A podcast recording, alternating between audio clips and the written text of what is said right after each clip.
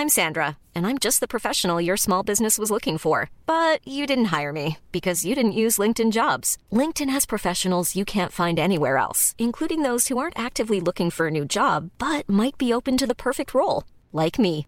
In a given month, over 70% of LinkedIn users don't visit other leading job sites. So if you're not looking on LinkedIn, you'll miss out on great candidates like Sandra. Start hiring professionals like a professional. Post your free job on linkedin.com/people today.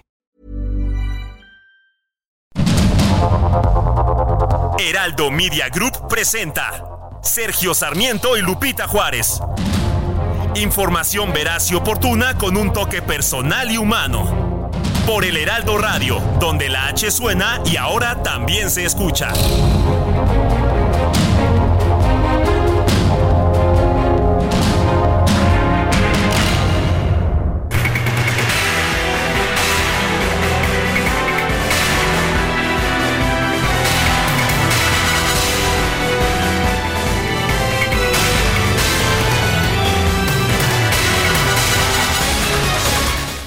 Son las 7 de la mañana con un minuto de este, pues de este miércoles, miércoles 28 de febrero del 2024. Yo soy Sergio Sarmiento y quiero darle a usted la más cordial bienvenida a El Heraldo Radio. Lo invito a quedarse con nosotros, lo invito a quedarse para que, pues en primer lugar, esté muy bien informado por otra parte, también estoy muy seguro de que podrá pasar un rato agradable. Nos gusta darle el lado amable de la noticia cuando la noticia lo permite y como todas las mañanas siempre es grato pues estar, estar reunido aquí con Guadalupe Juárez. Hola, mi querido Sergio Sarmiento, buenos días para ti. Muy bien, afortunadamente, con el gusto de saludarte a ti, al igual que a nuestros amigos del auditorio, pues padeciendo de las calores. Qué cosa. Hemos tenido calorón aquí en la Ciudad de México. Y bueno, pues como siempre, todo el equipo listo para llevarles lo más importante. Todavía no empieza la primavera y ya te veo con un saco. Ya empezó la primavera y si no ha salido. Muy si no bonito. Oficialmente, ¿no? Oficialmente ya Pero está. Mira, el señor Sarmiento cuando, trae. cuando el señor Sarmiento color trae salmón. el saco color Salmón. salmón, Sí. quiere decir que ya empezó la primavera. O por Eso lo menos los calores, ¿eh? Ya lo confirmó Angelina. O ¿Ah, sea sí? que Bueno, ve. Angelina trae una camisetita nada más. O sea Sí, que ¿qué nada, nada. Y a ti se te olvidó el suéter. A mí se me olvidó el diste. suéter, caray. Viejo sabroso. Ah, caray. No, bueno. ¿Qué, qué fue eso? ¿Qué fue eso? No, ya, Ya- sabes, los, ce- los celos. Parece viernes, Como el Kike, Kike- parece viernes. Como el Quique viene de negro, así como si fuera invierno, bueno, pues no. Ya ¿cómo no. se llaman estas este, jacarandas, no? Las que te gustan, Sí, que ya claro. andan floreando las pobres. Ya están, ya están Sí, floreando. Pues sí, es sí. que ya, es, ya estamos casi en marzo. No, hombre, es que... Digo, bueno, yo sé que nos falta todavía dos días de febrero, pero bueno, así es esto. ¿Te parece que empecemos? Porque si no, ya sabes cómo se pone. Nos vamos La por... productora, la productora es del bando contrario, Sí, viene de negro. Viene de negro. Sí. Vamos eh, por los caminos de, como dicen, por los montes de Lubán. No hay que dispersarnos tanto, que, que nos concentremos, que eh, vamos a empezar con el resumen, dicen. Pues mejor empezamos con el resumen. Efectivamente, el resumen de este miércoles 28 de febrero del 2024. Desde Tamazunchale, en San Luis Potosí, el presidente López Obrador encabezó la ceremonia de nacionalización de las 13 centrales de energía eléctrica compradas a la empresa Iberdrola. Destacó que mediante esta operación, la Comisión Federal de Electricidad será capaz de producir el 56% de toda la energía eléctrica del país. Y llegamos a este acuerdo. Ahora de 39% ya la generación de energía, de acuerdo a lo que informó aquí el secretario de Hacienda, ya va a ser de el 56% para el sector público.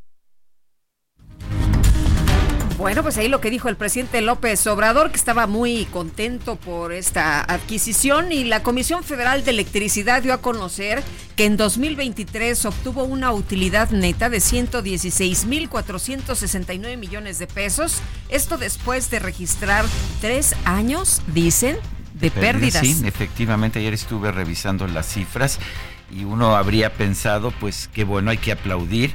Bajaron, baja, eh, subieron muy ligeramente los ingresos de la Comisión Federal de Electricidad, las ventas que nos hace a nosotros, los consumidores, pero bajaron fuerte, bajaron fuerte los ah, gastos. Pues habría que aplaudir este, pues esta mejoría notable en la eficiencia de la Comisión Federal de Electricidad hasta que te pones a ver y bueno, en primer lugar, los pasivos siguen creciendo, han crecido porque se reconocieron eh, pensiones que pues que no existían antes de este gobierno y la baja realmente de los gastos fue por un 31% de descenso en los costos de los combustibles. Eso fue lo que lo que pasó, o sea que no fue un incremento en la competitividad de la Comisión Federal de Electricidad. Durante la presentación del Estudio Económico de México 2024, Matthias Corman, secretario general de la Organización para la Cooperación y el Desarrollo Económicos, la OCDE, advirtió que nuestro país puede atraer más inversiones relacionadas con el nearshoring si aumenta el porcentaje de electricidad generada por fuentes renovables. El problema es que pues las autoridades han impedido que entren, entren a, la, a la red toda una serie de nuevas plantas eólicas y, solares, muchas de las cuales ya estaban listas. El presidente López Obrador realizó este martes un viaje de prueba de la segunda etapa del tren interurbano México-Toluca, el cual fue nombrado por el mandatario como el insurgente. Ya estamos viajando en el tren El Insurgente, en el tramo de Lerma a Santa Fe. Todavía es un viaje de prueba. Estamos pasando este viaducto, es de las partes más altas, 80 metros. Es el Cerro Las Cruces, aquí donde se llevó a cabo esa célebre batalla entre el ejército insurgente encabezado por nuestro Miguel Hidalgo, padre de nuestra patria. Bueno, pues ya, ahí está. El insurgente. El, el insurgente. Es, los llamaron este, en honor de la Avenida de los Insurgentes. No, no, no, no, así tal como lo explicó el presidente Sergio, que nos dio ahí la clase de historia. Por cierto, que ahí está el monte de las tres cruces, ¿eh? Víctor Ruiz, fundador de la empresa de ciberseguridad Silken, dio a conocer que distintas bases de datos bajo resguardo del gobierno federal han sido vulneradas por presuntos hackers. Destacó que esta información se ha puesto a la venta en Internet. El periodista Carlos Loret acudió a un juzgado aquí en la Ciudad de México para un careo por la demanda que presentó en su contra Pío López Obrador, hermano del presidente López Obrador, quien exige un pago de 200 millones de pesos porque, bueno, el periodista difundió videos en los que aparece recibiendo dinero en efectivo. Quiero agradecer mucho a mi abogado, al licenciado Patricio Hidalgo, que me ha representado con muchísima firmeza, con muchísimo valor. Sabemos que estamos eh, enfrentando a un sistema, sabemos todas las presiones que hay sobre el Poder Judicial, lo hemos visto desde hoy. No, no sé si pudieron ver a, Pío López Obrador este, y entrevistarlo. Aparentemente, pues, aparentemente ya empezaron los privilegios y a él le dieron acceso en donde no tenía que, que pasar por esto, etcétera, etcétera. Sabemos en qué estamos, sabemos qué es lo que estamos enfrentando, pero lo único que yo le puedo garantizar a toda la gente que está pendiente de esto y le agradezco es que no me van a doblar. Al salir del juzgado, Pío López Obrador aseguró que no ha visto a su hermano, el presidente de la República, desde hace nueve años. Gracias. Muchas gracias. Gracias por atendernos. No, no, gracias a ustedes. Se los agradezco mucho. Y. ¿Con su hermano no ha platicado, ¿verdad, Pío, de este caso? No, yo tiene nueve años de que no lo veo él. ¿No le, ha, ¿No le ha preguntado No, usted? absolutamente nada, nada. Tiene nueve años de que no lo veo, eh, ni en lo personal, ni hemos tenido, digamos, comunicación. A pesar de la campaña que fue hace cinco años, no ha visto a su, a su hermano. No, Por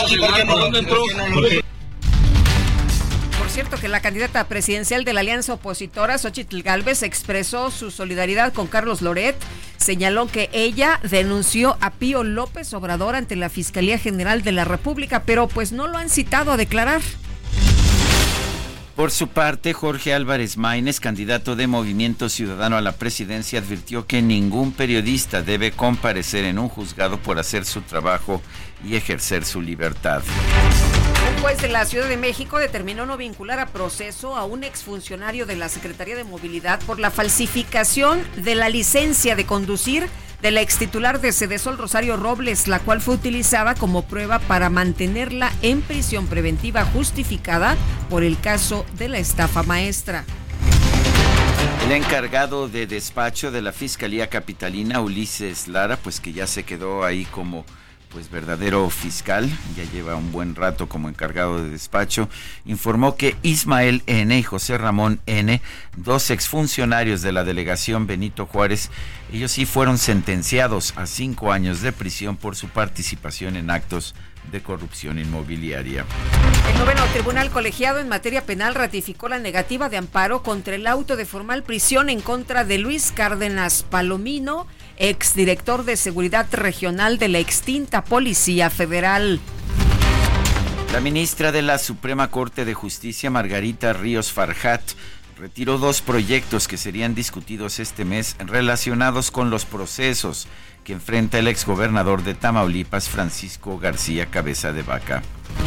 Los representantes de Morena y PT ante el INE, Sergio Gutiérrez y Gerardo Fernández Noroña, solicitaron que se niegue el registro del exgobernador García Cabeza de Vaca como candidato a diputado plurinominal por el PAN. Una serie de pruebas a la autoridad para que le niegue el registro en cuatro rubros. El señor no es ciudadano mexicano, es nacido en Estados Unidos y no tiene certificado de nacionalidad mexicana. El señor no tiene residencia en el estado de Tamaulipas o en alguno de los estados de la circunscripción. El señor es un prófugo de la justicia y conforme al artículo 38 tiene suspendidos sus derechos político-electorales y el señor está inhabilitado, según consta el registro de la Secretaría de la Función Pública. Durante la sesión del Consejo General del INE se registró una discusión entre el representante del PAN, Víctor Hugo Sondón, y el diputado del Partido del Trabajo, Gerardo Fernández Noroña, luego de que éste advirtió a Sondón que debe ser cuidadoso al mencionar a la madre de Joaquín Guzmán Loera, el Chapo Guzmán, aunque ya ve que el presidente dice que por respeto no se le debe decir el Chapo, sino don Joaquín Guzmán Loera que estos jóvenes, fíjense, estoy diciendo que se pueden acusar de violencia política de género por estar invisibilizando que no han de a cualquier integrante de mi familia, y a su palero también. Y a su palero también. Y a su palero también. Y nosotros no lo estamos interrumpiendo ni jugueando. Ni, tor ni torciendo. Estás amenazando. Guarda silencio. No, no me Guarda silencio. No me hablabas. Voy a llamar Ahora sí a orden en este mesa de Consejo General.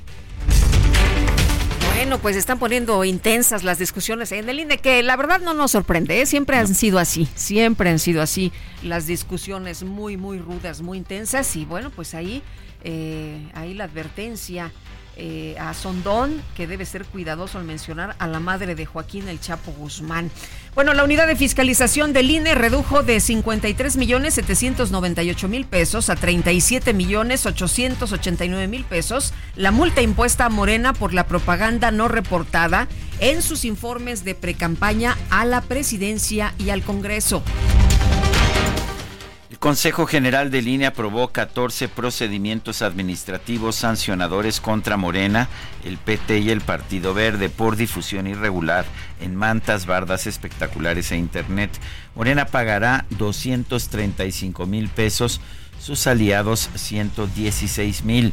La candidata presidencial de la coalición, Claudia Sheinbaum, fue sancionada con 500 pesos. Bueno. El Pleno de la Cámara de Diputados aprobó 19 peticiones de licencia de legisladores de diferentes partidos que buscarán otro cargo de elección popular, incluyendo a Jorge Álvarez Maínez, abanderado presidencial de Movimiento Ciudadano. Durante la instalación de la comisión especial para dar seguimiento al proceso electoral, el coordinador del PRI en San Lázaro, Rubén Moreira, propuso que los diputados acudan a Michoacán para exigir justicia por los asesinatos de los aspirantes a la presidencia municipal de Marabatío, Armando Pérez y Miguel Ángel Reyes. El gobernador de Michoacán, Alfredo Ramírez Bedoya, señaló que aún no hay indicios sobre el móvil de los asesinatos de Armando Pérez Luna y Miguel Ángel Reyes.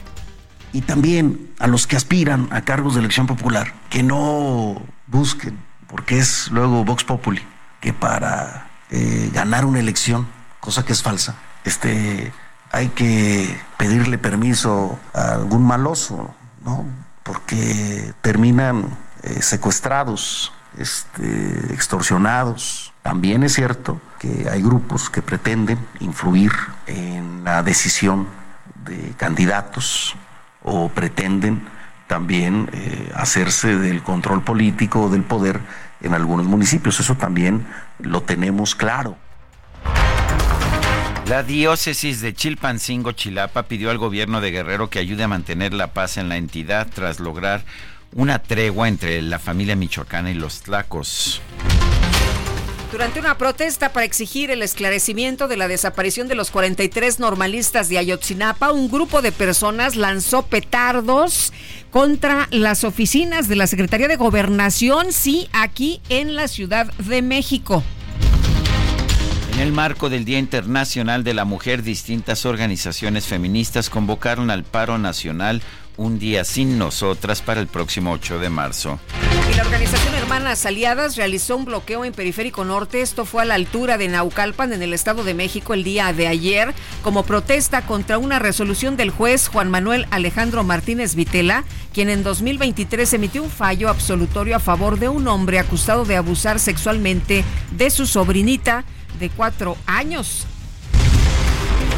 La madre de la víctima, identificada como Victoria, denunció que el juez Martínez Vitela absolvió al imputado basándose en que la menor no dio datos precisos de la dirección donde ocurrió el abuso. Informó que hoy se va a reunir con el secretario técnico del Poder Judicial del Estado de México para atender el caso.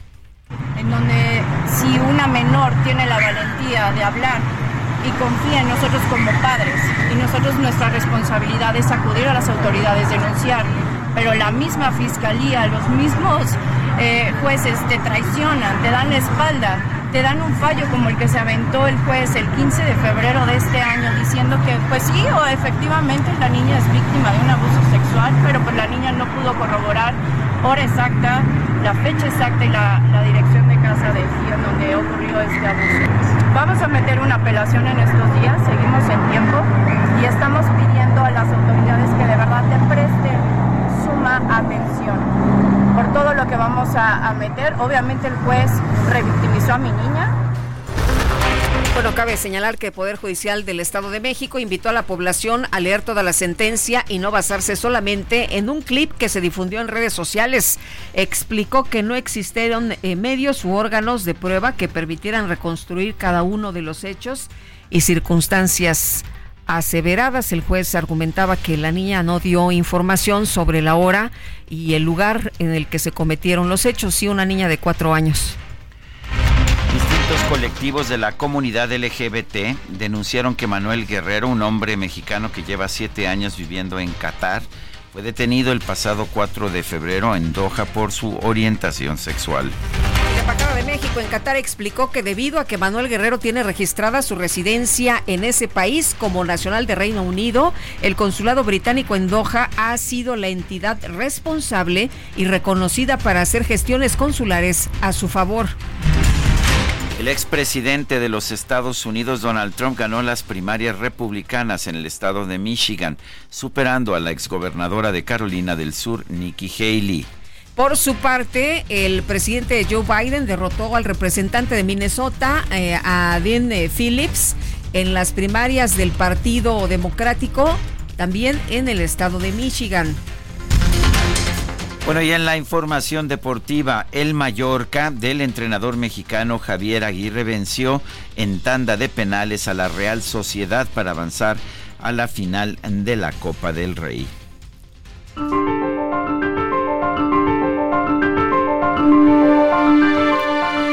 Y vamos, vamos a la frase de este día. Acusar es tan fácil que es infamante hacerlo donde la prueba es imposible. Zoe Atkins.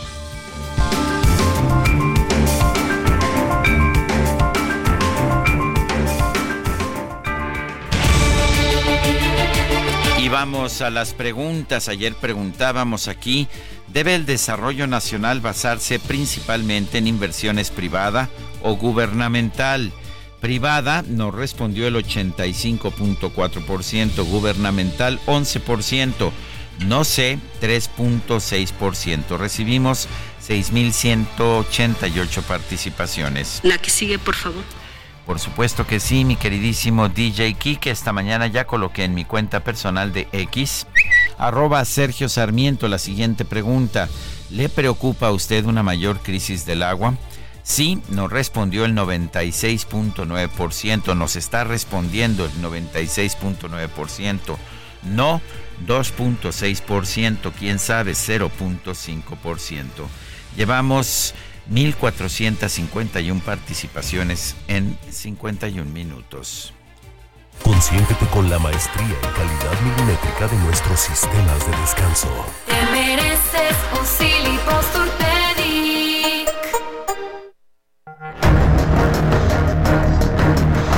Las destacadas de El Heraldo de México.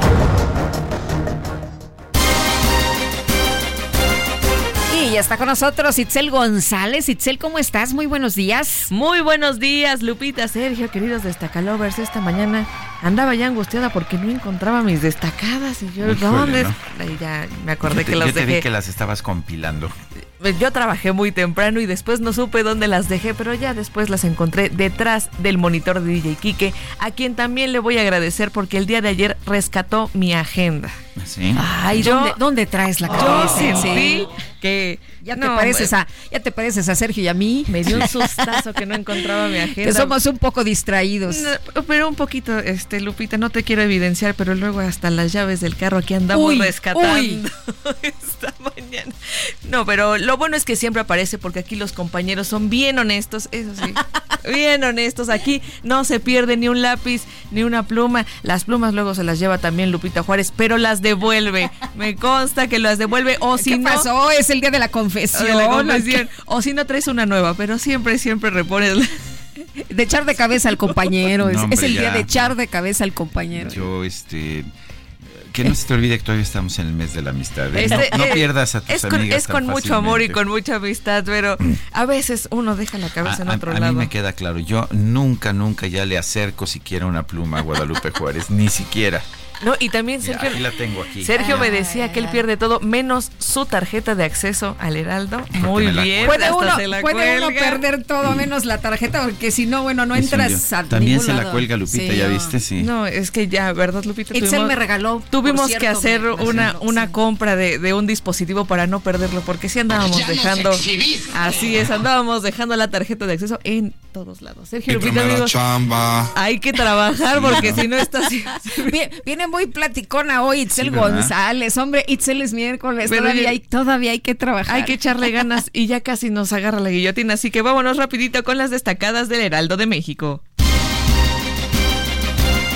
En primera plana, Andrés Manuel López Obrador alista tour en periodo de campañas. El presidente planteó supervisar obras en todo el país, pero sin reunirse con la gente en los estados para respetar la veda electoral. País, proceso electoral, inicia desbandada en el Congreso, 40 solicitaron licencia, 7 en el Senado y el resto en San Lázaro.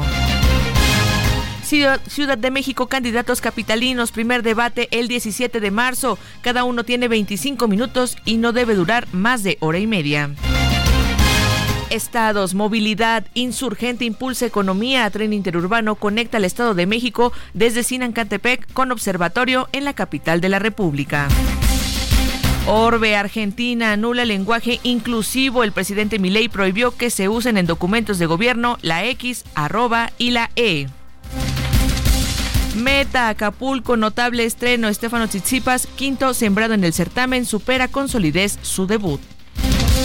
Y finalmente, en mercados, estrategia de Gruma, anuncian inversión de 792 millones de pesos. Serán para una nueva planta en Puebla y ampliar una existente. Lupita, Sergio, amigos, hasta aquí las destacadas del Heraldo. Feliz miércoles. Gracias, Itzel.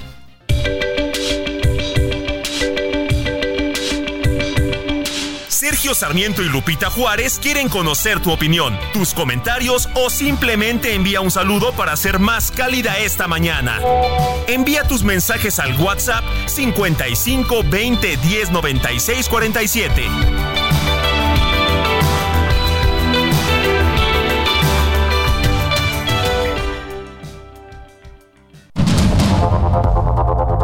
Continuamos con Sergio Sarmiento y Lupita Juárez por el Heraldo Radio.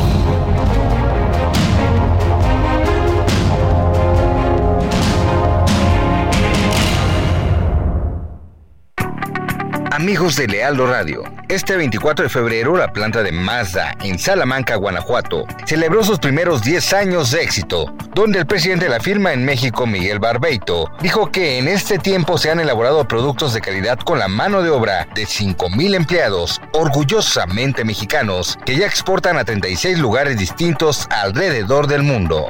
La proyección que tiene Mazda en México es, es muy ambiciosa, la compañía quiere seguir creciendo en el país.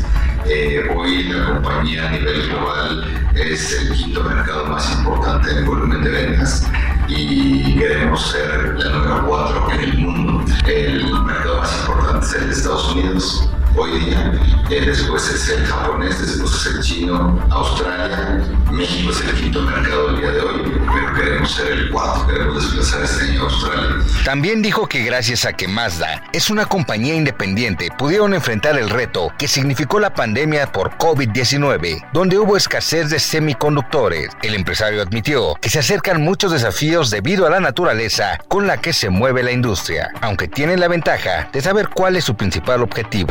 Muchos desafíos y los que vienen en una industria cada vez más dinámica, en una industria donde hay más competidores, en una industria donde la electrificación es una realidad. Hay que saber hacia dónde tenemos que movernos como marca, que, es, que lo tenemos claro.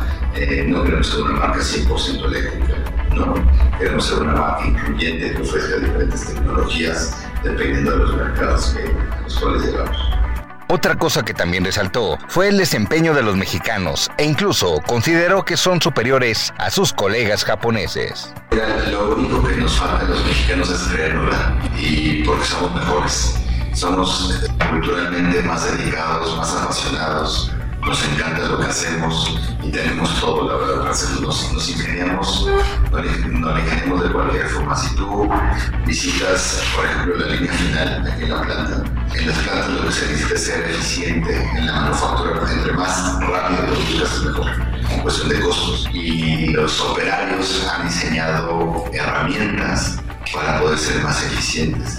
Si tú vas por la línea, han hecho desde robots así empíricos, por así decirlo, para que, para que se mueva la herramienta de un punto A a un punto B y sea más eficiente la producción. Eso en Japón no lo hace, ¿no? ¿Por qué? Porque el japonés es más como tiene que ser A, B, C, D. El mexicano se las ingenia para hacerlo. Continuamos en el Lealdo Radio. Los mensajes. Dice una persona de nuestro auditorio, buenos días Sergio Lupita, mi solidaridad con Carlos Loret por la persecución del Estado para utilizarlo como ejemplo a la gente que exhibe la corrupción, siendo la característica los sobres amarillos, desde Carlos Ahumada, demostrando que ahora los patos le tiran a las escopetas. Soy José Ricardo García Camarena del Estado de México, solo que con Carlos Ahumada lo que veíamos eran unas maletas, ¿no? Y ahí, este, pues, eh, ligas y dinero, en fin. Dice otra persona, buenos días, Sarmiento y Lupita, ¿por qué critican al presidente AMLO que tiene relaciones con los narcos? Los expresidentes anteriormente no tuvieron relaciones con ellos mismos, firma Juan. Yo hoy publico un artículo en, en un periódico capitalino en el que sostengo que después de haber revisado las supuestas pruebas de los artículos que se han publicado, que no hay ninguna prueba de que Andrés Manuel López Obrador tenga alguna relación con el narco, como tampoco hay ninguna prueba de que Felipe Calderón la haya tenido, pero pues ya las etiquetas se han convertido en forma de ataque, ¿no? Oye, quien está diciendo en todo caso que el presidente tiene relaciones con los narcos, pues es el señor Juan, que nos está escribiendo, dice, sí. este, ¿por qué critican al presidente que tiene relaciones con los mendigos narcos? Pues, este, y la verdad, eh, pues no, yo la verdad aquí en este espacio nunca he dicho que el presidente ahorita tenga No, relación con los lo he narcos. Hemos referido, sí, investigaciones periodísticas que se han eh, realizado, bueno, la, la del, para no irnos tan atrás, la de los últimos días, ¿no? Y que refieren la participación del narcotráfico en sus campañas. Ayer platicábamos con Mike Vigil, eh, que pues... que nos eh, decía no- que estos eran puros rumores. Exacto, que, que no Y había que información a- concreta. Aún si, eh, que si Jesús de Nazaret viviera hoy, pues habría criminales que lo estarían involucrando con Por el eso de los organizado. testigos protegidos, ¿no? Que le preguntábamos el día de ayer. Por cierto, Mike Vigil trabajó más de 30 años en la DEA. Efectivamente. Pero bueno, nos dice otra persona, Alfredo Bernal, eh, buenos días, todo, eh, absolutamente todo tipo de negocio que encabezó este gobierno de la 4T ha sido un fracaso total. El gobierno debe eso precisamente, gobernar y dar seguridad y facilidad para que las empresas las crean y las manejen los empresarios. Perder y derrochar dinero que no es suyo se le da fácil a este gobierno de la 4T, es lo que nos dice don Alfredo Bernal. Bueno, pues lo que quieren es que sea, nos dicen, eh, las empresas nacionales, ¿no? Que podamos presumir que somos autosuficientes y que es mexicano todo y que pues eh, se hacen bien las cosas en el gobierno, pero pues eh, hemos tenido amargas experiencias. Bueno, eh, por otra parte, eh, déjeme decirle que el Papa Francisco fue internado nuevamente en un hospital, había ya cancelado sus citas el sábado y el lunes, el domingo celebró la oración del Angelus, eh, pero eh, pues la verdad es que él sigue teniendo un problema, un, un síndrome, un cuadro gripal. Dice el Vaticano que es un ligero estado gripal. Eh, sin embargo, regresó a un hospital en Roma para, para ser objeto de exámenes. Esto ocurrió este miércoles por la mañana, según anunció el Vaticano. Eh, después de la audiencia general, el Papa Francisco fue al hospital Gemelli eh, para los exámenes de control, luego regresó al Vaticano y bueno, pues eh, se vio en las calles, en las calles del Vaticano, en las calles de Roma, esta, este automóvil Fiat 500 blanco del Papa, quien salió del hospital que está situado en el centro de la capital italiana alrededor de las 12 horas, llevaba escolta de policía romana.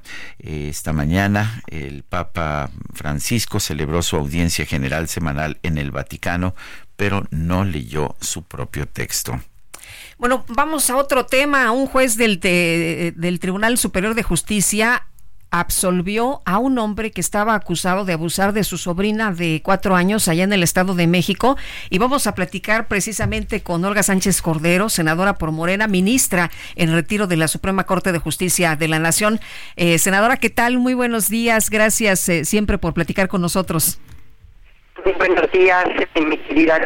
Gracias, Sergio, por esta oportunidad siempre que me dan de comunicar con ustedes y con el auditorio. Eh, senadora, es un caso que ha llamado mucho la atención a pesar de que eh, no ocurrió en estos días. Sin embargo, pues eh, llama la atención por lo que hemos visto en eh, una sesión en la que el juez pues acepta que hubo tocamientos a una niña, que sí hubo abuso sexual pero que falta información de la niña de cuatro años, de apenas cuatro años, sobre el lugar y la hora, aun cuando hay dictámenes en los que se confirma el abuso de acuerdo con lo que vimos, la parte, no un fragmento de lo que vimos, de lo que se ha publicado en las redes sociales. Eh, senadora, ¿cómo ve usted esta decisión de, del juez eh, sobre este tema?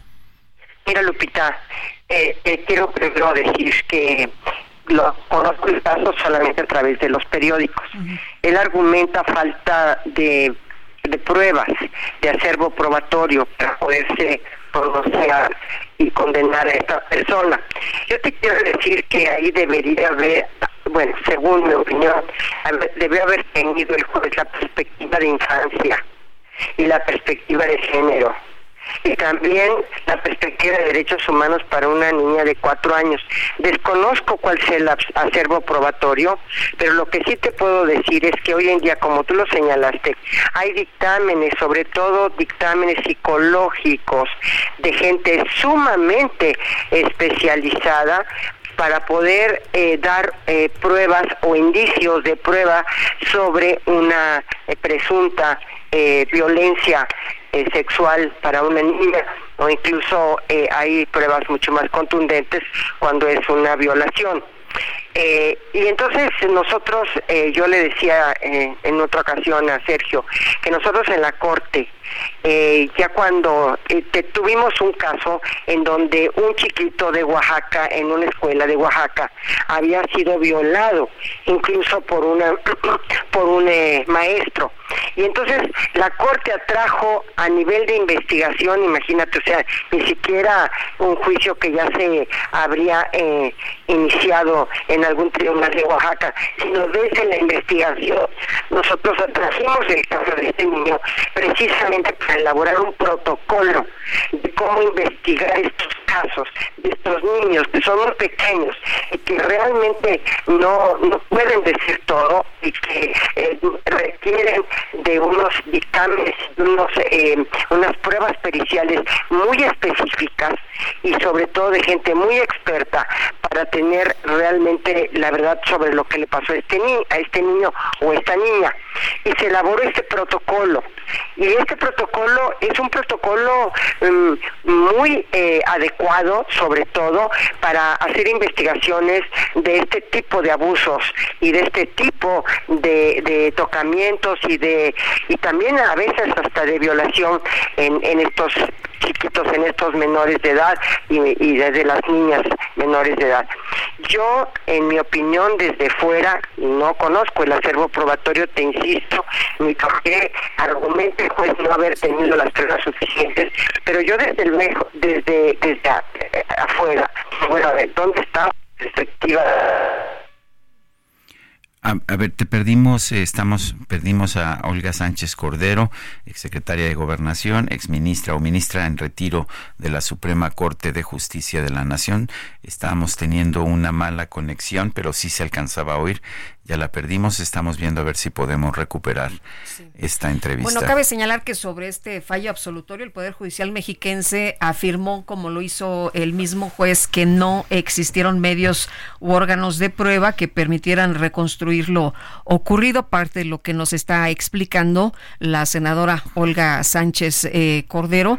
Y bueno, pues... Ya nos está diciendo que se debió haber aplicado un protocolo especial. Usualmente en un crimen tienes que tener esta uh, estos hechos y circunstancias los tienes que tener comprobados, es parte de pues son parte de las garantías individuales de cualquier acusado. Lo que nos dice la doctora Sánchez Cordero es que ahora hay criterios eh, de género, criterios de, de la niñez, de la niñez uh -huh. que deben aplicarse y que deben dar un peso distinto a este tipo de circunstancias. Eh, doctora eh, Sánchez Cordero, el Poder Judicial del Estado de México, hay que señalar que esto eh, pertenece al fuero local del Estado de México, dice que, que no hubo medios u órganos de prueba que permitieran reconstruir cada uno de los hechos y circunstancias aseveradas. Invitó a la gente a leer toda la sentencia y no basarse solamente en un clip que se difundió en redes sociales. ¿Qué nos puede decir eh, con, de estas afirmaciones o de estas aclaraciones del Poder Judicial del Estado de México? Doctora. Parece que no nos, no nos escuchó o no la estamos escuchando nosotros. A ver, ahí creo que ya nos escuchamos ahí, doctora. Sí, ya aquí está. Sí. Ah, perfecto, muy Estoy bien. más bien ya en el móvil, no en el fijo. Gracias. Ah, muy bien. ¿Quiere que le, que le, le, le haga la pregunta nuevamente? La, el Poder Judicial del Estado Sí, de por- México invitó a la población a leer toda la sentencia, no basarse solamente en un clip que se difundió en redes sociales. Dijo que no hubo medios u órganos de prueba que permitieran reconstruir cada uno de los hechos y circunstancias aseveradas. Esto lo, lo hizo el Poder Judicial del Estado de México a través de un comunicado. ¿Qué nos puede decir de esta aclaración del Poder Judicial del Estado de México? Mira, yo te insisto, Sergio, en algo. Yo no conozco el acervo probatorio de este caso, Lo conozco a través de los medios de comunicación, pero lo que sí te puedo decir es que se tiene que tener, digamos, una eh, argumentos muy sólidos para poder no, digamos, condenar a una persona en donde hay una presunción o cuando menos hay una carpeta que ya se integró y que está en sus manos y que él dice no es suficiente el, acervo probatorio o el, o el mismo tribunal dice no es suficiente el, el acervo probatorio para poder condenarlo. Yo no tengo el acceso ahorita a esa carpeta, ni mucho menos, pero lo que sí te puedo decir es que debe privilegiarse en todos estos casos el interés superior del menor y debe privilegiarse también la perspectiva de infancia y de género por ser esta criatura, esta, esta niñita, ¿verdad? Debe privilegiarse y el, el, digamos, y el parámetro o el estándar probatorio, el estándar probatorio sobre todo, pues debe tener ciertamente una, eh, una perspectiva también de infancia para poder resolverlo.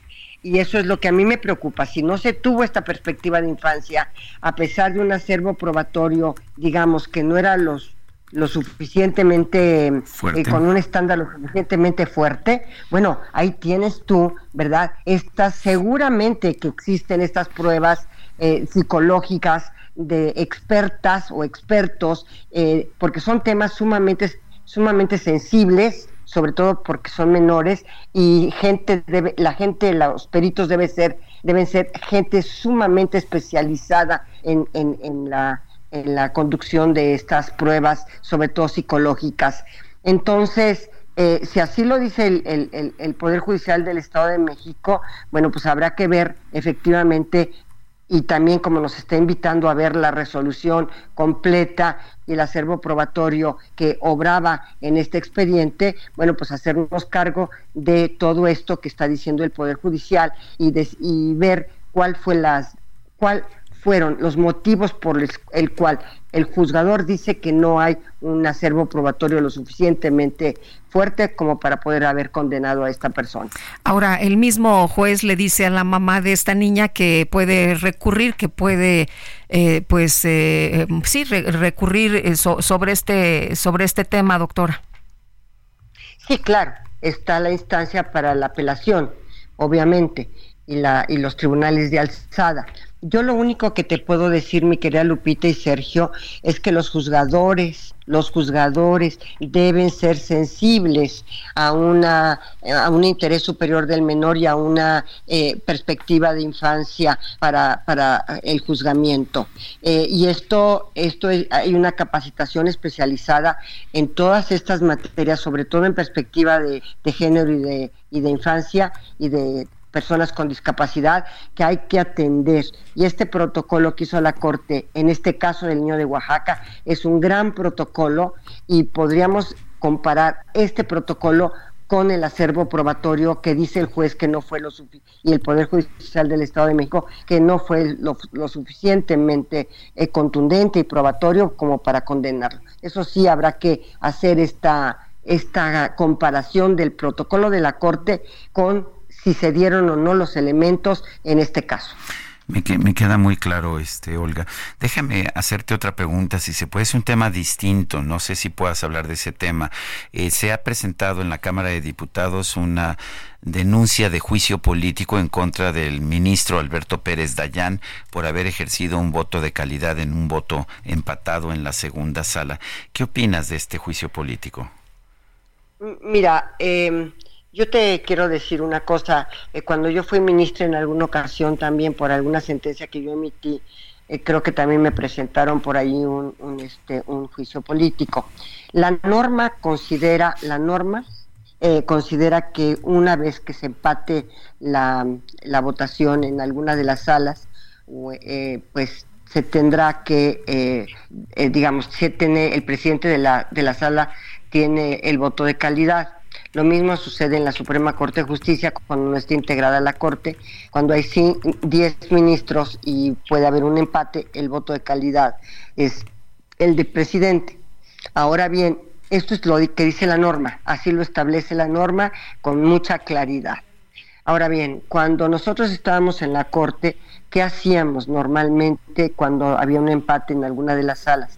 Nosotros le solicitábamos a la presidencia de la Corte que integrara la sala con un ministro de la, de la otra sala. Es decir, nosotros, a pesar de tener este voto de calidad, en muchas ocasiones integrábamos la sala con otro ministro de otra de las salas. Bueno, son dos salas de otro ministro en la otra sala. Entonces se integraba y ya pues bajo su más estricta responsabilidad votaba el asunto que estaba empatado en ese momento pero también existe esta otra, esta otra vía que es la vía de la, del voto de calidad. Eso sin duda y está en la norma. Entonces, este, bueno, pues eh, la, la, realidad de las cosas es que ahí están tanto la norma que, que, aplicó el ministro eh, Pérez Dayán en su, en su carácter de presidente de la sala y está por otra parte alguna de las de los temas que nosotros sí eh, realizábamos de la integración de otro ministro. Son las dos vías, son los dos caminos y, son eh, legales cualquiera de los dos. Bueno, pues como siempre, Olga Sánchez Cordero, exsecretaria de Gobernación, ministra en retiro de la Suprema Corte de Justicia de la Nación, siempre es un privilegio conversar contigo. No, gracias a ustedes, Lupita y Sergio, y me dan la oportunidad de comunicarme con el auditorio, que eso para mí es también muy importante. Gracias, doctora. Buenos días. Son las 7.53 porque te presta hasta cuatro meses de tu sueldo. Porque lo obtienes en máximo 24 horas. Porque lo utilizas para lo que quieras. Porque lo tramitas fácil y sin intermediarios. Porque tiene las tasas más bajas del mercado. Porque es tu derecho. Fonacot es el crédito. Fonacot, 50 años cumpliendo. Gobierno de México.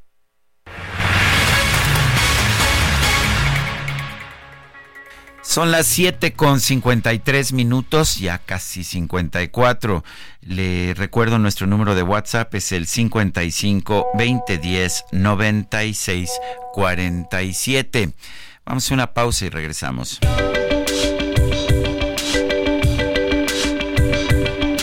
Sergio Sarmiento y Lupita Juárez quieren conocer tu opinión, tus comentarios o simplemente envía un saludo para ser más cálida esta mañana. Envía tus mensajes al WhatsApp 55 20 10 96 47.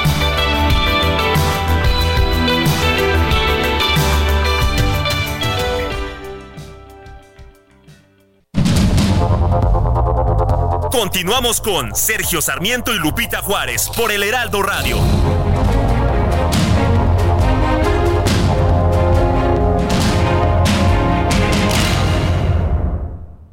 Promedio de 31.9% sin IVA vigencia del 1 al 29 de febrero de 2024. RAM 4000, versatilidad con doble cabina, la única en el mercado. Aprovecha y estrénala con precio desde 868,900 pesos más tasa desde 9.75%. RAM 4000, adaptable a cualquier desafío. RAM, a todo con todo. El Día Mundial de las Enfermedades Raras se celebra el último día del mes de febrero desde el año 2008. El objetivo de este día es crear conciencia y ayudar a todas las personas que padecen alguna enfermedad de las denominadas raras a recibir de forma oportuna el debido diagnóstico y tratamiento y que, a la larga, esto les garantice una vida mejor. Sabemos que en el mes de febrero presenta una característica muy peculiar y es que dependiendo del año puede ser bisiesto o no. Por esta razón se escogió esta fecha como una manera simbólica de asociar esta rareza con la enfermedad. Así que el Día Mundial de las Enfermedades Raras podrá celebrarse cada 28 o 29 de febrero, teniendo en cuenta si es un año bisiesto. Las enfermedades raras son patologías o trastornos que afectan a una pequeña parte de la población y que, por lo general, tienen un componente genético. Son también conocidas como enfermedades huérfanas.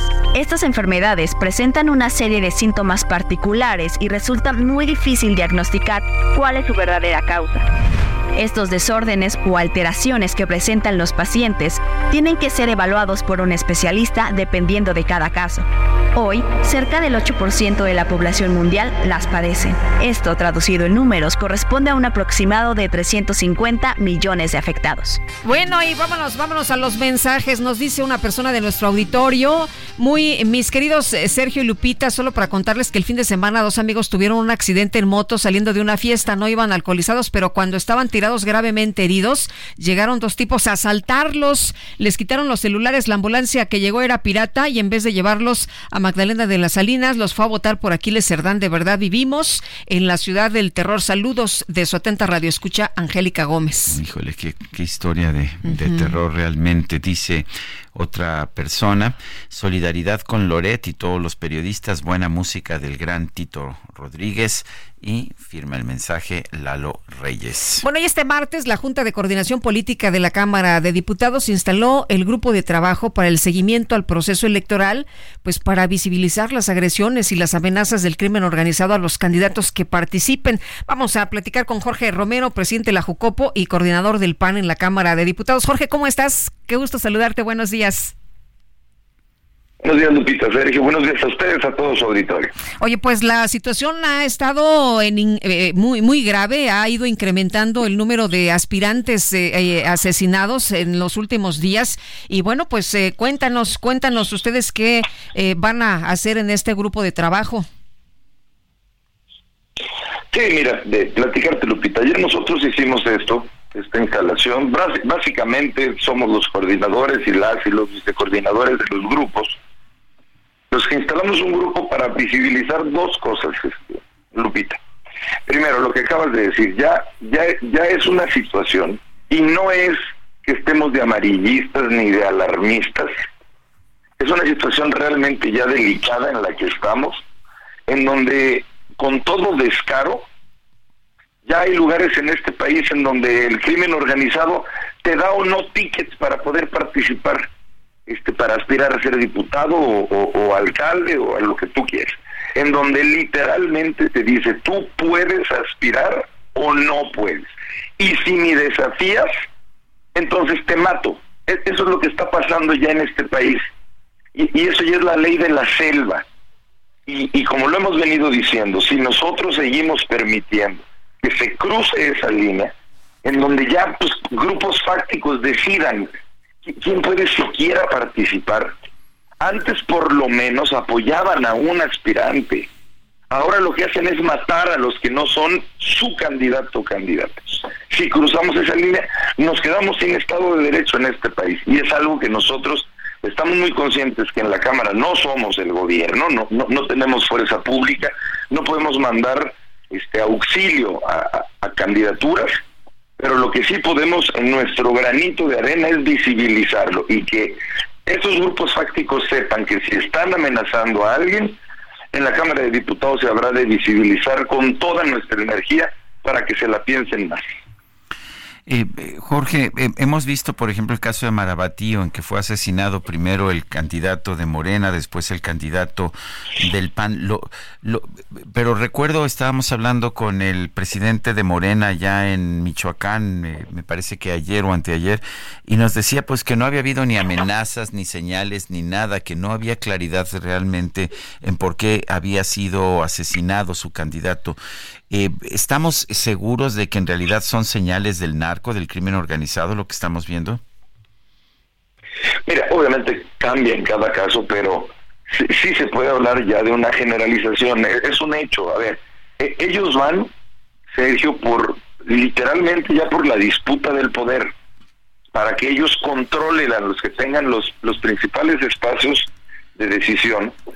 Y, y además es una obvia consecuencia de que la política en estos últimos cinco años se han de dar puro abrazo, pues. Es, es, esta es la consecuencia de decirle en pocas palabras al crimen organizado es lo que quiera, lo, que de este lado vas a recibir son abrazos.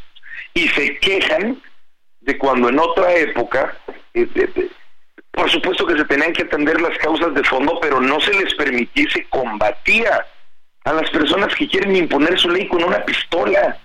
Entonces, nosotros lo que estamos muy conscientes, Sergio Lupita, es, tenemos este, este espacio, este grupo de vigilancia de las elecciones, primero para hablar de este tema que es delicadísimo, que es la violencia contra candidatas y candidatos. Pero ayer también lo decíamos, hay otra gran línea, hay otra gran temática para este grupo de vigilancia, que es también visibilizar cuando un gobierno está participando indebidamente en una elección, de cualquier color. Aquí también en la Cámara vamos a visibilizar cuando un gobierno se esté intrometiendo en una elección cuando no debe de intrometerse. Y no solamente en la presidencial, sino en todas las elecciones que hay. Porque la Constitución lo prohíbe y nosotros también lo vamos a visibilizar. E insisto, en cualquier caso y se trata de un gobierno de cualquier color. Eh, Jorge, ayer eh, escuchábamos declaraciones de Alfredo Ramírez Bedoya, el gobernador del estado de Michoacán, que decía que pues hacía un llamado ¿no? a los aspirantes a algún puesto de elección popular a no buscar permiso ni respaldo de grupos delincuenciales. Esto luego del asesinato de dos precandidatos a esta alcaldía de Marabatío. Eh, con pues con, este llamado ya se, se solucionan las cosas en materia de violencia. Hazme el favor, mi querida A ver, es evidente, eso todos lo sabemos. Evidentemente que Lo que no sabemos es en qué, en qué pasos esté cualquier persona que aspire, pues. Lo que nosotros estamos buscando es que existan las condiciones suficientes para que todas estas mujeres u hombres que aspiren a algún cargo, eh, que lo estén haciendo por, por una lucha cívica, que, que, que no estén metidos, a ver, nosotros, a ver, es imposible que alguien se meta para intentar proteger a alguien que ya tiene sus propios problemas con el crimen organizado o que pertenece al crimen organizado. Bueno, ya esa ya es este, ese ya es el mundo al revés. Nosotros lo que buscamos es que las personas que estén buscando participar, que precisamente lo que no quieren es acercarse al crimen organizado y que por no querer acercarse los amenacen, sean las personas que tengan una protección del Estado, no del INE, no de la Cámara de Diputados, del gobierno de México, de esta 4T, para que puedan hacerlo y, mantengamos a México como un país libre. Esa es la intención que estamos teniendo y bueno, sabemos que el reto es inmenso, pero pues contribuimos con nuestro granito de arena en la Cámara de Diputados. Pero hemos visto también que el propio gobierno mexicano en estos momentos es hostil a ese tipo de protecciones, eh, considera que no, pues que son... Uh, eh, que son un privilegio, que no son una necesidad. Eh, hemos visto, de hecho, cómo a personas que, que deberían tener protección se les niega. ¿Qué, qué opinas tú de eso? No, no, solo son hostiles, Sergio. Este, este gobierno una vez más se, se, se, tapa los ojos, se tapa los oídos, este, señala que todo está bien. En, en este gobierno no hay violencia este, en este gobierno no hay falta de medicinas, al contrario, pues, o sea, y, de verdad que no es con un afán ante tu auditorio de, sonar como quejumbrón. A ver, pues es que que lo diga tu auditorio, en este gobierno no existe violencia. Ellos no lo ven, son los únicos que no ven lo que está pasando. Entonces, imagínate cómo vamos a tratar el problema si lo primero que sucede es un gobierno negando el problema. Estamos en un país en donde tú puedes pasar por carreteras y existen retenes oficiales a plena luz del día de crimen organizado. Poco les falta para cobrar sus propios impuestos. E insisto, si cruzamos la línea en donde los grupos fácticos deciden hasta quién va a gobernar, ya perdimos el Estado republicano y el Estado de Derecho. Y, y pase lo que pase, con, sin o a pesar de la 4T, vamos a ver voces que, de, que lo denunciemos y que demos toda nuestra energía para que pase ese, ese cruce de esa línea. Muy bien, pues Jorge, como siempre, eh, agradecemos que platiques con nosotros de estos temas. Buenos días. Muy buenos días, Lupita Sergio. Ustedes Gracias. a todos sus auditores. En la Cámara de Diputados se instaló el grupo de trabajo para el seguimiento y observación del proceso electoral. Jorge Almaquio nos tiene el reporte. Adelante, Jorge. Gracias, Sergio Lupita. Amigos, en la Cámara de Diputados se instaló el grupo de trabajo para el seguimiento y observación del proceso electoral que tiene como objetivo exhibir focos rojos de violencia, visibilizar las amenazas de las que son objeto los aspirantes a puestos de elección popular y denunciar la intromisión de los tres niveles de gobierno. Jorge Romero, presidente de la Junta de Coordinación Política en San Lázaro, señaló que el trabajo que realicen no se quedará en la denuncia, sino en la búsqueda de soluciones para evitar que se llegue a situaciones que lamentar. Expresó su preocupación por la creciente violencia en contra de los aspirantes a un puesto de elección popular, por lo que no se puede permitir más que sean los delincuentes quienes determinen quién participa y quién se queda fuera. No puede ser posible que sigamos en un país en donde poderes fácticos están diciendo en los hechos, tú sí vas y tú no. Así de simple. Y si ya te dije que tú no vas e insistes, entonces me estás desafiando y entonces soy capaz como grupo fáctico de atentar letalmente contra ti. Es decir, estamos en un esquema en donde si desafías esas decisiones, entonces lo que te estás jugando ya no es una diputación, ya no es una alcaldía, ya te estás jugando la vida. Expuso que en el acuerdo con todos los grupos parlamentarios se denunciará la participación de los servidores públicos en la intención de modificar la voluntad de la ciudadanía en el sufragio del 2 de junio. Este habrá de ser un grupo de trabajo que visibilice toda intromisión de cualquier gobierno, sea federal, sea estatal, sea municipal, de cualquier color, que esté intrometiéndose de manera ilegal. Así de simple. La ley nos dice que si gobiernas no puedes intrometerte en una elección. El coordinador parlamentario de Morena, Ignacio Mier, dijo que no va a ser fácil el trabajo del Grupo Plural porque hay un sesgo político electoral, por lo que pidió a los coordinadores de oposición que para que funcione dejen a un lado esa postura. Yo les pido en principio, para que funcione bien, que dejemos el debate político electoral y la discrepancia normal de todo proceso guardada en las curules para el debate en el Pleno y también reservada en las manifestaciones que en lo individual nosotros expresemos para no contaminar. Rubén Moreira, coordinador del PRI, expuso que, entre otras cosas, a través de la Auditoría Superior de la Federación se denuncien irregularidades, se revise si se utilizan recursos públicos para fines electorales. Indicó que el mayor enemigo que tiene la democracia mexicana es el crimen organizado, por lo que afirmó que es urgente atender el problema de la violencia para que el pueblo decida el 2 de junio sin una pistola en la cabeza. Que el pueblo decida libremente, sin una pistola en la cabeza, con la posibilidad de que pasen los candidatos casa por casa a entregar su propaganda, con la posibilidad de que no los maten. Ayer fue un día terrible para la democracia mexicana porque el crimen mostró su poder en un municipio asesinando a dos candidatos. Sergio Lupita, amigos, el reporte que les tengo. Jorge, Alma Jorge Almaquio, muchas gracias por este reporte. Bueno, y vamos con Charbel Lucio, el gobernador de Michoacán, Alfredo Ramírez Bedoya, dijo que su administración va a brindar seguridad a los aspirantes que lo requieran. Esto, pues, eh, luego del asesinato de dos precandidatos a la presidencia municipal de Marabatío. Y Charbel, cuéntanos que, pues, eh, cómo, cómo están las cosas por allá después del asesinato de estas dos personas.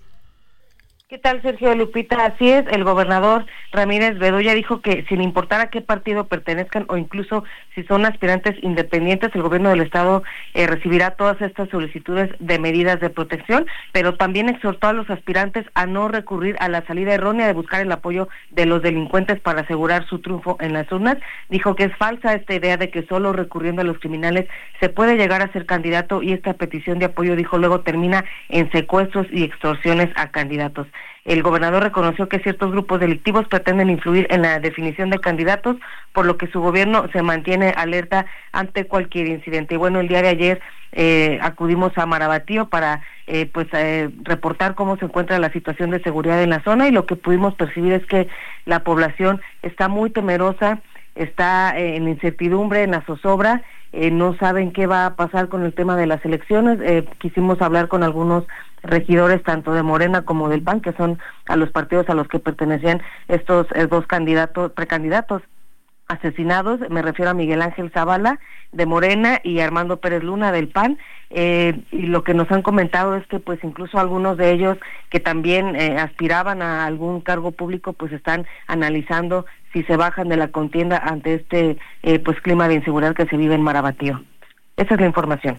Eh, Charbel, y bueno, pues eh, no, no podemos sorprendernos, ¿no? De que algunos ya estén pensando que mejor no le entran ante la situación eh, de que en algún momento determinado, pues pudiera alguien llegar y quitarles la vida.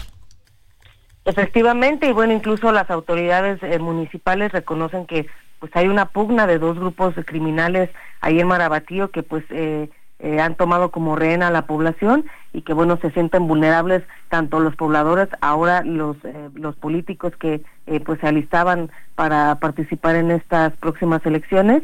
Y la buena noticia es que el día de ayer pues se reforzó la seguridad así que vamos a esperar a que pues rinda frutos esta llegada de elementos de la Guardia Civil Guardia Nacional y del Ejército. Bien muchas gracias Charbel. Muy buenos días hasta luego. Bueno, pues vimos, vimos de hecho esta situación en un lapso de menos de 24 horas en Marabatío. Eh, tuvo, tuvieron lugar los asesinatos de dos figuras políticas, Miguel Ángel Reyes Zavala, precandidato de Morena a la alcaldía, y Armando Pérez Luna, su contrincante del PAN. Eh, según uh, Millions of people have lost weight with personalized plans from Noom, like Evan, who can't stand salads and still lost 50 pounds. Salads, generally, for most people, are the easy button, right? For me, that wasn't an option. I never really was a salad guy. That's just not who I am. But Noom worked for me. Get your personalized plan today at Noom.com. Real Noom user compensated to provide their story. In four weeks, the typical Noom user can expect to lose one to two pounds per week. Individual results may vary. Según una cifra que publicó el Reforma, hay 14, eh, pues 14 políticos, figuras uh, públicas a precandidatos asesinados en lo que va de este 2024. Integralia me parece que tiene a 10 precandidatos concretamente asesinados. Armando Vargas es consultor senior en Integralia Consultores, lo tenemos en la línea telefónica. Armando Vargas, gracias por tomar nuestra llamada. Cuéntanos, eh, eh, supongo que esto es algo para preocuparnos. ¿Y, y cuántos, cuántos son los precandidatos? ¿Son 10 los precandidatos que han sido asesinados? Hola, muy buen día, Sergio. Mucho, eh, muchas gracias por la invitación. Desde luego es un tema eh, que debe de preocuparnos, es un tema muy grave porque detrás de la violencia política, de los asesinatos, de las amenazas, de los atentados, pues está la intervención del crimen en las elecciones. Y detrás, y detrás de esta intervención hay un proceso todavía más amplio y complejo que es pues la construcción de regímenes criminales a nivel eh, territorial. Ahora, lo cierto es que cualquier cifra eh, se está viendo rebasada todos los días. Hace unas horas vimos o tomamos conocimiento también de un atentado en contra de otro aspirante a una alcaldía en Chiapas. Entonces, todos estos datos eh, van cambiando de manera muy acelerada, pero en Integrale Consultores tenemos alrededor de 18 homicidios contra aspirantes de diversos cargos. Em, y para las presidencias municipales en concreto, pues tenemos alrededor de 15, de 16. Entonces, eh, digamos que hay noticias que son de muy alto impacto, como el caso de Michoacán, porque ocurrieron en menos de 24 horas, pero a lo largo y ancho del país estamos viendo atentados, amenazas y asesinatos. Armando, eh, ¿tú ves la situación eh, más eh, cruenta, más grave que en otros, en otros sexenios, que en otras elecciones? sobre todo en términos contextuales y de tendencia. Al día de hoy estamos registrando aproximadamente una víctima y media al día de mantenerse esta tendencia. Es muy probable que rompamos con los eh, datos que se registraron en 2021 y también en 2018 por otras organizaciones. Entonces, digamos que en términos de volumen sí es eh, más alarmante, pero sobre todo en términos de contexto. Estos asesinatos se están dando a la par de un recrudecimiento de conflictos entre grupos criminales. Eh, si uno analiza los municipios en los que han sido asesinados aspirantes a la presidencia municipal vemos usualmente dos características. Primero, que son muy competitivos a nivel electoral y segundo, están siendo disputados de manera muy violenta por grupos criminales. Entonces, digamos que estas dos em, condiciones están siendo más frecuentes em, que en procesos anteriores. Eh, sí tenemos certeza de que son asesinatos políticos, ¿no? Sería demasiada coincidencia que tuviéramos tantos ataques a, personajes políticos en el país.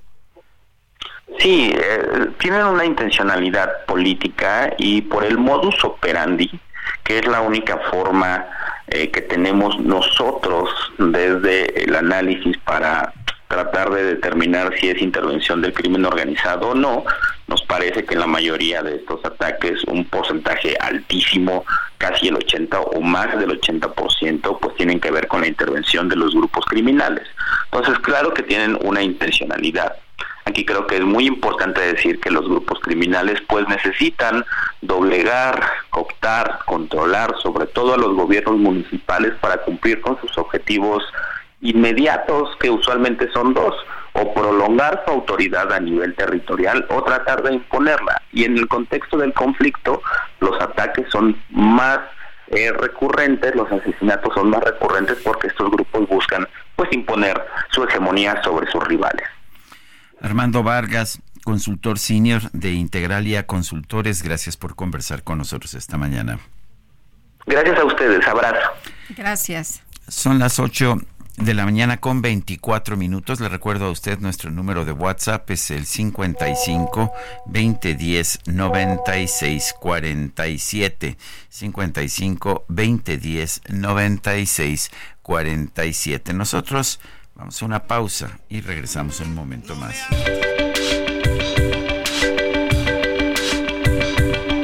Sergio Sarmiento y Lupita Juárez quieren conocer tu opinión, tus comentarios o simplemente envía un saludo para ser más cálida esta mañana.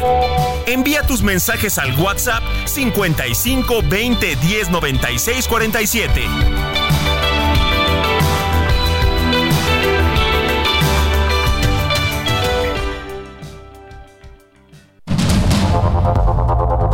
Continuamos con Sergio Sarmiento y Lupita Juárez por el Heraldo Radio.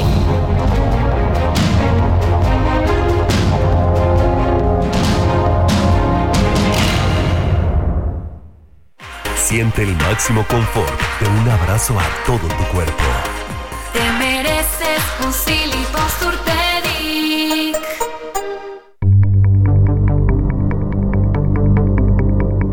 Jaque Mate con Sergio Sarmiento.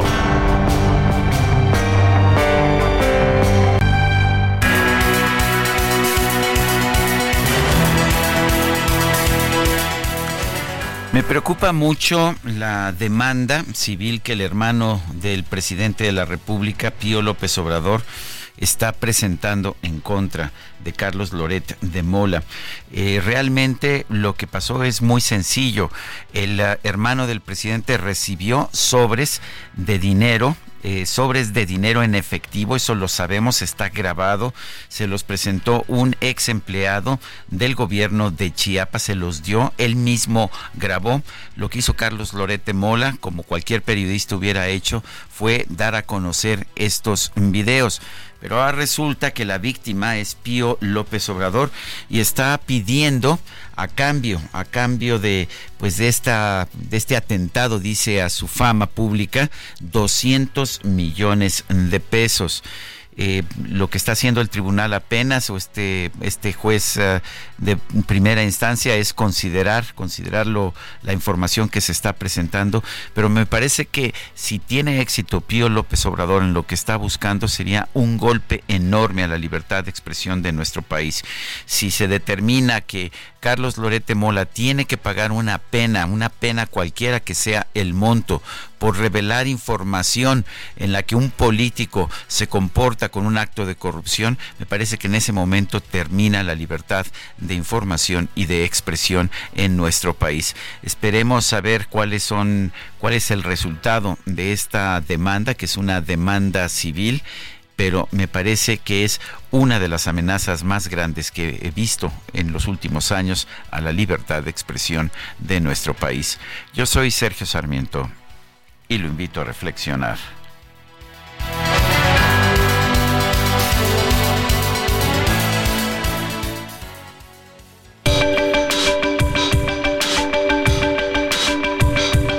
Para Sergio Sarmiento, tu opinión es importante escríbele a Twitter en arroba Sergio Sarmiento. Eh, vámonos a los mensajes. Buen día, Sergio Lupita. Les escribe Carlos Narcia desde Tuxtla Gutiérrez, Chiapas. Los escucho todos los días. Saludos y felicidades por el programa. El presidente anda por allá en Chiapas. Dice, pues que a unas horas de que empiecen las eh, campañas electorales, que todo está bien, mi querido Sergio, que todo está bien. De hecho, dice que, que es falso que allá en Chiapas hay una situación complicada. Dice que todo es culpa de los medios de comunicación, que somos los medios de comunicación los que tomamos, eh, pues los que exageramos, los que mentimos, los que presentamos que la situación allá en Chiapas está complicada. Bueno, ya tiene su campaña, ¿no? Esto lo ha venido diciendo desde lunes, lunes, martes, miércoles. Pues ahí es la, la consigna que trae. Dice, hay una campaña para querer decir qué barbaridad, cómo hay violencia en Chiapas son los dueños de los grandes medios de manipulación, no ustedes, los periodistas que si acaso venden su trabajo, no su conciencia, es lo que dijo esta mañana en su conferencia de prensa matutina. Tenemos mensajes de nuestro público. Ah, tenemos más mensajes. Dice otra persona, desde luego que ustedes son mi noticiero favorito, pero no quita de dar todo mi apoyo al comunicador Carlos Lorete Mola. Viva la libertad de prensa. Un fuerte abrazo. Francisco 1955. Pues si no se vale que por hacer tu trabajo, Sergio, te sienten, como dice Carlos, en el, banquillo, de los, acusados, ¿no? Por, por, por además, por difundir un video que demuestra la corrupción. Sí, ahora resulta que él es el acusado cuando quien cometió un acto, al parecer presuntamente de corrupción, pues es eh, Pío López Obrador. Bueno, y Bueno, nos dice otra persona, buenos días, excelente día y hagamos lo que nos corresponde para sacar adelante nuestro país. La patria es primero. Isidro, a sus órdenes. Son las 8 de la mañana con 36 minutos. Vámonos con el Químico Guerra. El Químico Guerra. Con Sergio Sarmiento y Lupita Juárez. Químico Guerra, ¿cómo estás? ¿Qué tenemos?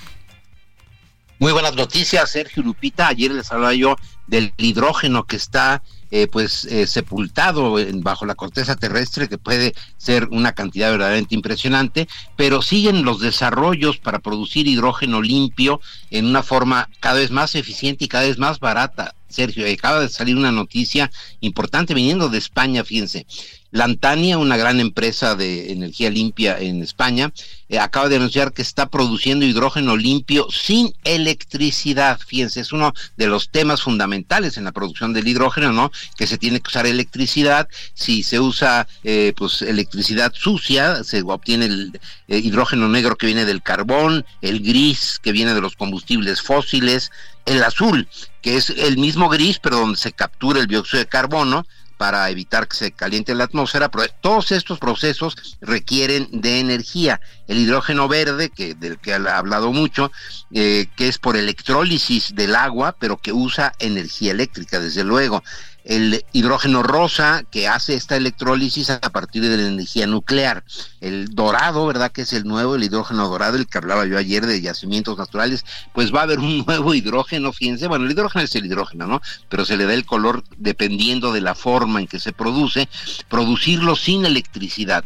Esta empresa, Lantania, conjuntamente con el Instituto de, de Tecnología Química, allá en España, acaba de dar a conocer un proceso con fotocatálisis, o sea, usando la eh, en- energía del sol y materiales que son eh, materiales metalorgánicos o los MOFs, ¿verdad? Optimizados precisamente para obtener el hidrógeno a partir de el agua, pero sin usar electricidad. Y lo interesante de esto es que se puede usar cualquier tipo de agua, incluyendo las aguas negras, las aguas que se descargan, ¿no? De los municipios, de las empresas, de las industrias, etcétera. Y esto, pues, es un avance enorme. Imagínense usar las aguas negras en vez de que estén contaminando, ¿verdad? Y echando a perder los suelos y, eh, pues, eh, produciendo y distribuyendo patógenos por todos lados. Se puede usar esta agua negra para producir con un proceso fotocatalítico hidrógeno que va a ser extraordinariamente barato. El proyecto, este proyecto que se llama Ilios, esta unión entre el Instituto de Química y la empresa eh, es- es- esta empresa eh, Lantania, eh, pues va a tener un eh, mercado verdaderamente impresionante en el mundo. Imagínense lo que significa con este proceso que países que no tratan adecuadamente sus aguas negras, le hace por ejemplo México, podrían eh, pues tratar estas aguas con el beneficio adicional de producir hidrógeno, hidrógeno verde porque no requiere de combustibles fósiles ni de otro tipo de energía, sin energía eléctrica producir hidrógeno limpio. Esto es un avance verdaderamente impresionante y se suma a lo que les he estado comentando eh, recientemente de que hay una especie como de bola de nieve, de, de avalancha de avances tecnológicos por la promesa que tiene el hidrógeno para ser la fuente primaria de energía en todo el mundo. Sergio Lupita, sí vemos los avances, nos da muchísimo gusto, es cierto que estamos en un mundo muy convulso, pero que este mundo tiene también eh, como que luces, ¿no? Al final del túnel este oscuro de todas las peleas y eh, lo que está sucediendo para darnos un bienestar a todos los seres humanos en una forma impresionante. La-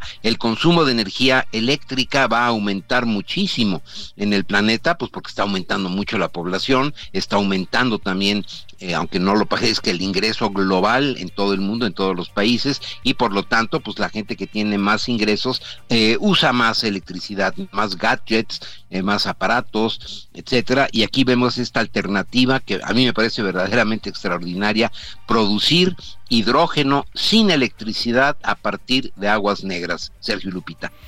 Pues como siempre, Químico, gracias por esta información. Al contrario, Sergio, muy buenos días. Buenos días, Lupita. Igualmente, Químico, buenos días. Son las 8 de la mañana con 41 minutos. Amigos de Lealdo Radio, este 24 de febrero la planta de Mazda en Salamanca, Guanajuato, celebró sus primeros 10 años de éxito, donde el presidente de la firma en México, Miguel Barbeito, dijo que en este tiempo se han elaborado productos de calidad con la mano de obra de 5.000 empleados orgullosamente mexicanos que ya exportan a 36 lugares distintos alrededor del mundo. La proyección que tiene Mazda en México es, es muy ambiciosa, la compañía quiere seguir creciendo en el país eh, hoy la compañía a nivel global es el quinto mercado más importante en volumen de ventas y queremos ser el número cuatro en el mundo. El mercado más importante es el de Estados Unidos hoy día, eh, después es el japonés, después es el chino, Australia, México es el quinto mercado del día de hoy, pero queremos ser el queremos desplazar este año a Australia. También dijo que gracias a que Mazda es una compañía independiente, pudieron enfrentar el reto que significó la pandemia por COVID-19, donde hubo escasez de semiconductores. El empresario admitió que se acercan muchos desafíos debido a la naturaleza con la que se mueve la industria, aunque tienen la ventaja de saber cuál es su principal objetivo muchos desafíos y los que vienen en una industria cada vez más dinámica, en una industria donde hay más competidores, en una industria donde la electrificación es una realidad. Hay que saber hacia dónde tenemos que movernos como marca, que es lo que tenemos claro. Eh, no queremos ser una marca 100% eléctrica, no. Queremos ser una marca incluyente que ofrezca diferentes tecnologías dependiendo de los mercados a los cuales llegamos. Otra cosa que también resaltó fue el desempeño de los mexicanos e incluso consideró que son superiores a sus colegas japoneses. Lo único que nos falta a los mexicanos es creerla y porque somos mejores. Somos culturalmente más dedicados, más apasionados, nos encanta lo que hacemos y tenemos todo la verdad para hacerlo. Nos, ingeniamos, no le, no ingeniamos de cualquier forma. Si tú visitas, por ejemplo, la línea final aquí en la planta, en las plantas lo que se necesita es ser eficiente en la manufactura, entre más rápido produzcas mejor cuestión de costos. Y los operarios han diseñado herramientas para poder ser más eficientes. Si tú vas por la línea, han hecho desde robots así empíricos, por así decirlo, para que, para que se mueva la herramienta de un punto A a un punto B y sea más eficiente la producción. Eso en Japón no lo hace, ¿no? ¿Por qué? Porque el japonés es más como, tiene que ser A, B, C, D. El mexicano se les ingenia para hacerlo. Continuamos en el Lealdo Radio. La vicecoordinadora de Morena en la Cámara de Diputados, Aleida Alavés Ruiz, con quien platicamos el día de ayer, presentó una solicitud de juicio político en contra del ministro Alberto Pérez Dayán por otorgar el voto de calidad que declaró inconstitucional la ley de la industria eléctrica. Y vamos a platicar con Javier Lozano, abogado, exsecretario del Trabajo. Y te saludo con mucho gusto. Javier, ¿cómo estás? Muy buenos días. Querida Lupita, qué gusto saludarte a ti, a Sergio, a todos. Igualmente. Oye, pues ayer eh, platicábamos con Alida a la vez y ella decía que eh, pues eh, hubo ahí un procedimiento que estuvo irregular en esta votación y que bueno, pues dos jueces no pueden pues validar una una inconstitucionalidad cuando ocho jueces pues ya habían declarado la constitucionalidad. ¿Cómo ves? ¿Cómo ves toda esta situación y cómo ves pues este camino de, de, pues de, mandar eh, a juicio político a Alberto Pérez Dayano, por lo menos buscar un juicio político en contra del ministro? Mira, sí escuché la entrevista completa. Francamente es de dar pena la ignorancia que tiene esta gente y el descaro para iniciar procedimientos que saben que no van a llegar a ningún lado. Pero claro, pues está en campaña política la señora porque quiere ser eh, alcaldesa ahí de Iztapalapa, entonces pues anda en su grilla y piensa que pues todos somos tontos y que nos vamos a ir con la finta y yo por eso pues yo le escribí a Sergio ahí por separado, me invitó muy amable para la entrevista de hoy, porque le dije, oye, de entrada de entrada, la señora está hablando de salas regionales de la Suprema Corte de Justicia de la Nación. Que no existen. Existen, tienes una primera sala y una segunda sala, o tienes el pleno, ¿ok? Punto número uno. Punto número dos dice, es que ya el pleno de la Corte declaró que es constitucional. Falso, como se lo dijiste tú, Sergio. Dijo que por ocho votos, ¿no? Que ya. Fueron, no, es que mira, les voy a comentar cómo está la cosa si presentas una acción de inconstitucionalidad o una controversia constitucional ante el Pleno de la Suprema Corte de Justicia de la Nación, si hay ocho votos a favor de esa acción o de esa controversia, entonces se expulsa del orden jurídico nacional, del sistema jurídico nacional, esa ley, ¿ok? Completamente desaparece, pierde todo vigor. Lo que aquí ocurrió fueron siete votos contra cuatro, y si Pitágoras no era un vulgar estafador, pues siete sigue siendo mayoría en un pleno de once. Entonces siete dijeron es inconstitucional. No desapareció, por lo tanto, dicha ley, pero sí deja abierta la puerta para que se presenten amparos por las partes que sientan que sus derechos están siendo vulnerados. Y eso fue lo que ocurrió. Con esos siete votos a favor de que era inconstitucional en el Pleno, se presentan sendos amparos de un número de importante de, de empresas y que, bueno, pues estaban atacando la esencia de esa ley, que es la competencia que debe existir respecto de la CFE o con la Comisión Federal de Electricidad. Entonces, por eso es que llegó a la, a la sala de la Corte este asunto por la acumulación de estos amparos, al conocer de, de, la situación la sala, eh, son cinco integrantes por cada una de las salas, uno de ellos, Javier Laines, se excusa de conocer porque estaba impedido para conocer por una petición que así se hizo, eh, por un, vamos a llamarle conflicto de intereses o, en fin, tuvo que excusarse de esa discusión, quedan cuatro. Y lo que dice el artículo 56 de la ley de amparo es que cuando se presenta una situación de esta naturaleza, em, si hay empate, empate en un número par, pues, porque es la única manera que puede haber empate, el, entonces el presidente tiene voto de calidad, en este caso Alberto Pérez Dayán presidía la sala y por lo tanto su voto fue definitorio para que se tuviera la mayoría necesaria y entonces dejar sin efecto no toda la ley, ojo de chicharo, no toda la ley, pero sí los artículos que fueron impugnados por los quejosos.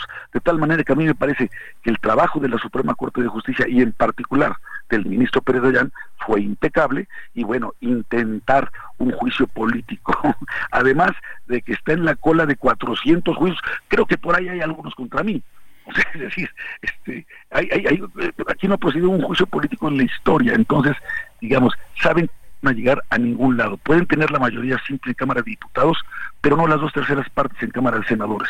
Además de que la subcomisión correspondiente está presidida o copresidida por PRI y PAN. Entonces, de tal manera que esto es auténticos juegos de artificio, un distractor más, una abogada más, no, o sea, no saben perder, punto. Y entonces pretenden llevar al banquillo de los acusados a un ministro que simple y sencillamente está cumpliendo con lo que le ordena la Constitución.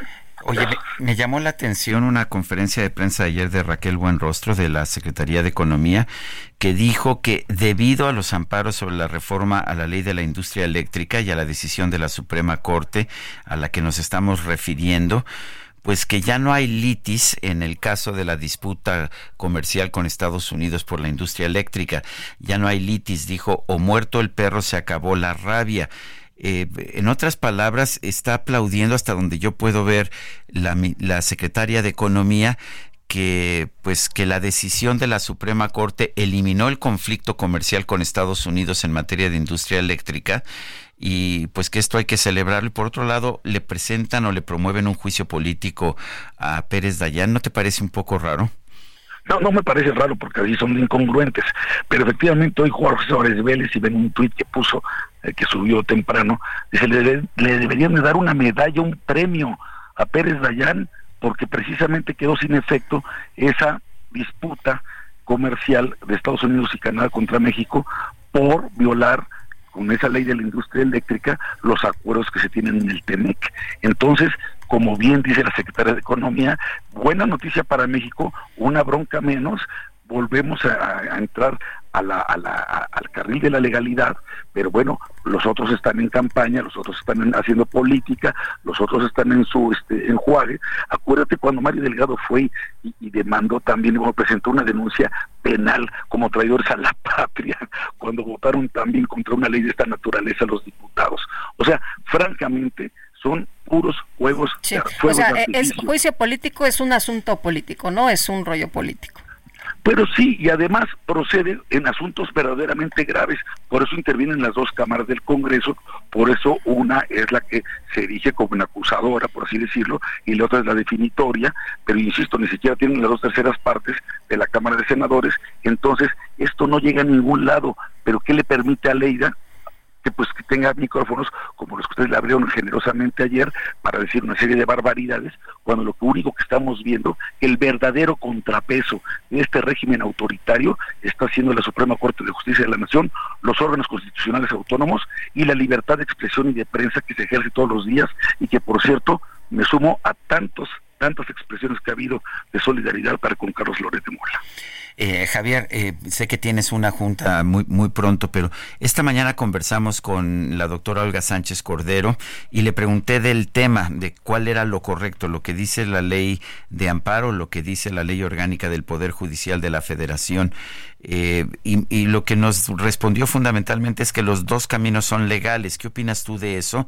¿Y qué, qué significa esto en el caso en particular del voto de Alberto Pérez Dayán? Es que es un voto de calidad como se den tantos cuerpos colegiados. Cuando hay empate, alguien tiene que romper ese empate.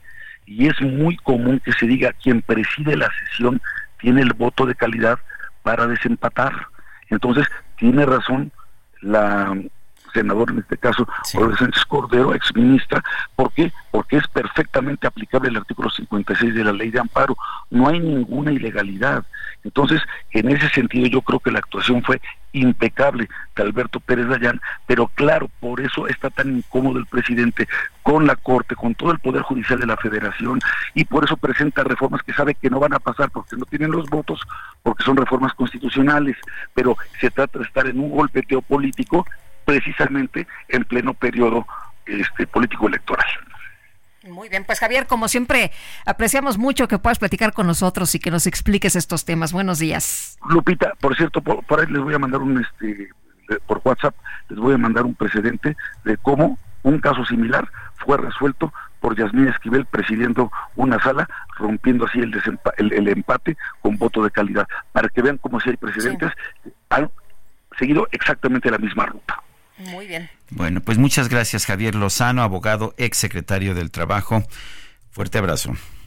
Gracias a ustedes, muy buenos días. Hasta luego. Son las 8 con 54 minutos. Nuestro número de WhatsApp es el 55 2010 96 47. Repito, 55 2010 96 47.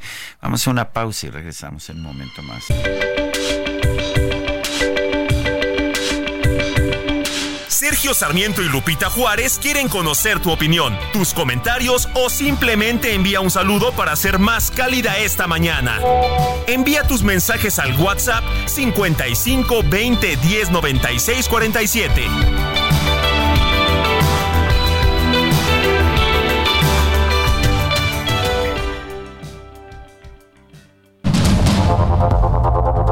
Continuamos con Sergio Sarmiento y Lupita Juárez por el Heraldo Radio.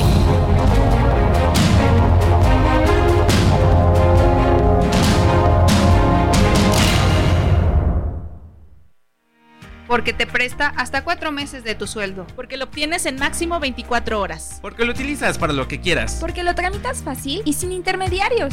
Porque tiene las tasas más bajas del mercado. Porque es tu derecho. Fonacot es el crédito.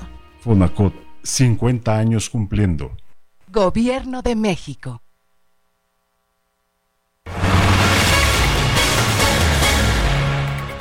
Bueno, vámonos, vámonos a los mensajes. Nos dice Santiago Castellanos, buen día, me gustaría mandar un saludo muy afectuoso a don Armando Miranda, padrastro de mi buen amigo Santiago Castellanos. Muy bien. Bueno, pues son las nueve con dos minutos. Ya ves que se quería, quería, quería que llegara ya la micro deportiva el DJ Kike y entonces quería apresurarse para que diéramos el resumen. Pues vamos con el resumen. ¿Te parece bien, Guadalupe? Adelante. Desde el estado de Chiapas, el presidente López Obrador aseguró que cuando entregue la banda presidencial al final de su mandato va a poder decir misión cumplida.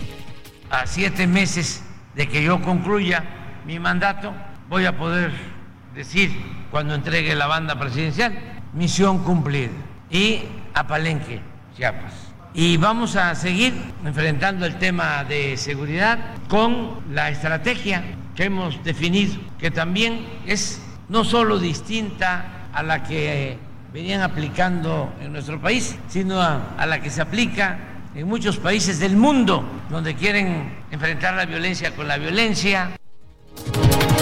La Secretaría de Hacienda y Crédito Público ordenó suspender la contratación de personal en toda la Administración Pública Federal a partir del 2 de marzo y hasta el 30 de septiembre. La Coordinación Nacional de Protección Civil anunció que el primer simulacro nacional 2024, que estaba programado para el próximo 19 de marzo, será pospuesto hasta nuevo aviso. El jefe de la Unidad para América del Norte de la Secretaría de Relaciones Exteriores, Roberto Velasco, consideró que en Estados Unidos hay sectores que alientan una política intervencionista en México. El presidente de Venezuela, Nicolás Maduro, denunció que su homólogo mexicano, Andrés Manuel López Obrador, enfrenta una campaña de desprestigio de los medios de comunicación de Estados Unidos. El New York Times, todos esos medios son del sistema estadounidense y han hecho una campaña brutal contra un hombre honesto, honorable, un hombre valiente, que se ha puesto al frente del Gran México y lo ha puesto al frente de nuestra América. Desde Venezuela lo tengo que decir, el pueblo de Simón Bolívar, el pueblo de Venezuela, se solidariza con el presidente López Obrador, con el pueblo de México ante estos ataques absurdos que le están haciendo desde Estados Unidos. Lleva 11 años en ¿De el qué te parece? Y además, eh, pues no deja participar eh, a los opositores, ¿no? Ah, no, claro. en, en las Ah, no, pues, no elecciones. sea que le vayan a No sea ganar. que le vayan ganando. Bueno, como lo hizo hace apenas unas semanas con Corina Machado. El portavoz de gobierno de Argentina, Manuel Ardoni, anunció que el presidente Javier Milei ordenó eliminar el uso del lenguaje inclusivo en todos los documentos de la administración pública. Por decisión, por supuesto, también del presidente Javier Milei, se va a proceder a, se van a proceder a iniciar las actuaciones para prohibir el lenguaje inclusivo y todo lo referente a la perspectiva de género en toda la administración pública eh, nacional. Por supuesto, esto ustedes ya conocen los detalles, no se va a poder utilizar la letra E, la arroba, la X y la evitar la innecesaria inclusión del femenino en todos los documentos de la administración pública. Bueno, y por unanimidad en el Pleno del Senado se aprobó establecer diversas efemérides relacionadas con el deporte. El 20 de febrero será el Día Nacional de los Beisbolistas. Esto incluye al presidente López Obrador, supongo. El 22 de febrero se declaró Día Nacional del Periodista Deportivo. Supongo que incluye aquí a Julio Romero y a mi queridísima Inés Sáenz, entre otros. Sí, ¿qué tal? Sí, y el 15 de agosto, el Día Nacional de la Mujer Futbolista.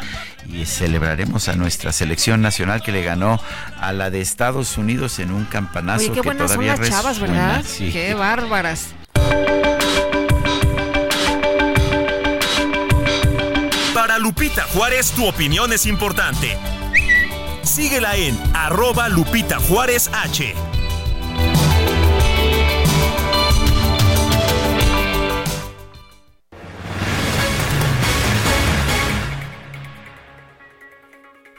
Ay, bueno, es que ya nos quedamos aquí con Julio Romero. Sí, ¿verdad? Sí, sí, sí. Y eso que, supuestamente no te interesan los deportes. Ay, ya me quedé aquí.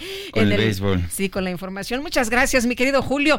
Y bueno, pues eh, vamos a, a continuar con eh, la información. Fíjese usted que el mexicano Manuel Guerrero, residente en Qatar, fue arrestado por las autoridades de ese país por una presunta posesión de droga, la cual afirma su familia le fue implantada con la finalidad de detenerlo por su orientación sexual. Un juez del Tribunal eh, Superior de Justicia, ah, allá en el Estado de México, absolvió a un hombre acusado de abusar de su sobrina de cuatro años en el Estado de México. Tenemos en la línea telefónica a Vic- Victoria Figueiras. Ella es mamá de la víctima y ha estado encabezando una serie de protestas por este fallo de este juez. Eh, Victoria Figueiras, gracias por tomar nuestra llamada. Eh, entiendo la gravedad de este asunto. Cuéntenos. Eh, cuéntenos de este de este asunto. Eh, señala usted que el que el juez absolvió de manera indebida a este tío de la niña. Cuéntenos. Hola, muy buenos días. Gracias por darme este tiempo y este espacio. Y pues sí, como, como sabrán, se hizo viral un video en donde eh, el juez Juan Manuel Alejandro Martínez Vitel estaba llevando el juicio de, de mi pequeña que vivió un abuso sexual infantil a la edad de los cuatro años. Llevamos dos años de proceso en esto, ahora mi niña tiene seis. Sin embargo, pues ni con todas las pruebas psicológicas con los peritos especializados a los que la misma fiscalía nos, nos dirigió para acudir con ellos y hacer estos dictámenes, que todos son favorables hacia mi pequeña, incluyendo una, una prueba psicológica en criminología que solicitó el mismo padre de mi bebé, eh, también favorable la misma declaración que tuvo mi pequeña con el juez a solas, porque obviamente esa declaración la tuvo el juez directamente con mi pequeña y le manifestó quién, cómo y dónde, pues dio un fallo absolutorio eh, hacia el agresor argumentando que como mi niña de cuatro años de edad no le dijo ni hora exacta, ni fecha exacta, ni dirección de casa del tío, pues no puede comprobar este delito. Cuando aún así, a la hora de que yo lo enfrento y le digo, entonces, usted la vio, su declaración no tiene validez, le dijo quién, cómo y dónde, y dice, desde luego le creen en cuestión de, del tocamiento. Y es ahí donde él está corroborando que efectivamente hay un abuso, hay un delito, y él todavía me dice, bueno, pues si no, no está conforme con mi, mi decisión, lo que puede acudir es a una apelación es como de, no, bueno, pues muchas gracias, qué consuelo, ¿no? Porque al final la revictimizaste nada más en la declaración, ni, siquiera ni siquiera tomó a consideración la declaración de mi niña, ni siquiera tomó a consideración todos los dictámenes que han salido favorables, la discriminó por tener cuatro años de edad y haciéndola hasta culpable a ella por no saber estos datos que para el juez eran de suma importancia, casi casi que ya las coordenadas de la casa, no entiendo. Es indignante la, la, la resolución de este juez. Eh, Victoria, el Poder Judicial mexiquense dijo que pues no existieron medios o órganos de prueba que permitieran reconstruir lo ocurrido. Pero tengo entendido que ya el día de hoy eh, tendrán ustedes una reunión tú junto con tus abogados, tengo entendido ya con las autoridades, pues para para ver este tema, para para enfrentar y para eh, tener más alegatos de lo que pues sucedió precisamente en eh, esta pues reunión que, que se tuvo. Sí, claro. De hecho, el día de ayer se hizo un bloqueo en periférico norte, a la altura del Parque Naucali, precisamente pidiéndole que se manifestara el Poder Judicial eh, sobre este esta información que dieron a medios de comunicación, diciendo esos argumentos, los cuales yo digo, compruébalos. Ven y compruébalos, porque eso es mentira. Todas las, todas las pruebas de los dictámenes en psicología son favorables. La misma declaración de la niña, el mismo juez lo está diciendo. Esto es una mentira. O vienes y compruebas o bien vienes a desmentir esto. En ese momento yo dije, no te voy a levantar este bloqueo hasta que tú no emitas un nuevo comunicado en donde estés desmintiendo o bien comprobando lo que dices. Y es ahí cuando se pone en contacto conmigo el secretario técnico del Poder Judicial y me pide que de manera muy formal nos reunamos el día de hoy a las 11 de la mañana en, el juzgado de Atizapán para hablar precisamente sobre este comunicado que dieron. Bueno, eh, Victoria, entonces hoy, hoy sabremos más sobre este tema. Ahora, me imagino que en realidad jurídicamente no hay otra opción más que presentar esta apelación.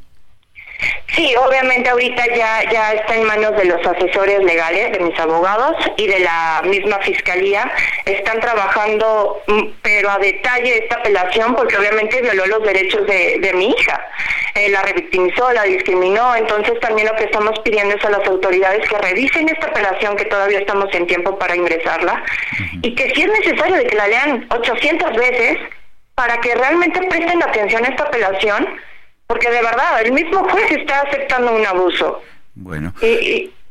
Sí, Victoria, nosotros tenemos que ir a una pausa. Gracias por hablar con nosotros. Estaremos en contacto para darle seguimiento a este caso. Un fuerte abrazo y eh, estaremos dándole seguimiento puntual.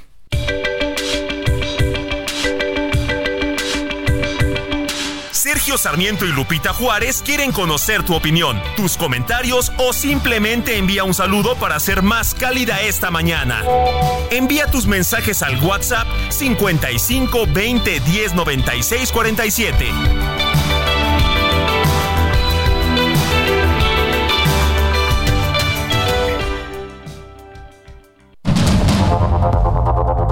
Continuamos con Sergio Sarmiento y Lupita Juárez por el Heraldo Radio.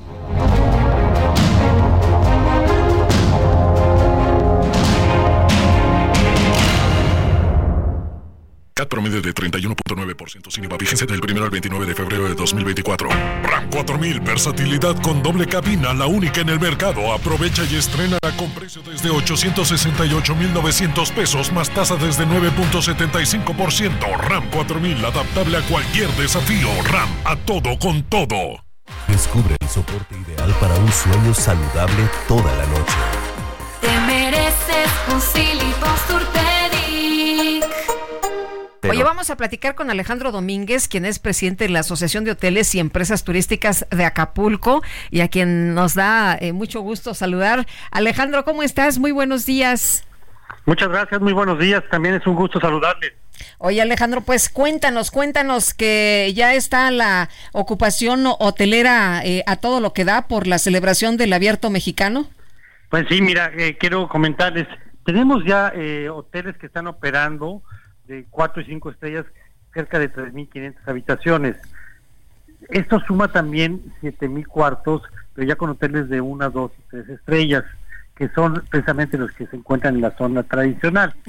Pero en la, en la zona diamante tenemos hoteles ya que es el Mundo Imperial, está ya Palacio, está el Pierre Marqués operando. O sea, la recuperación sí ha sido importante, sí ha sido pronta.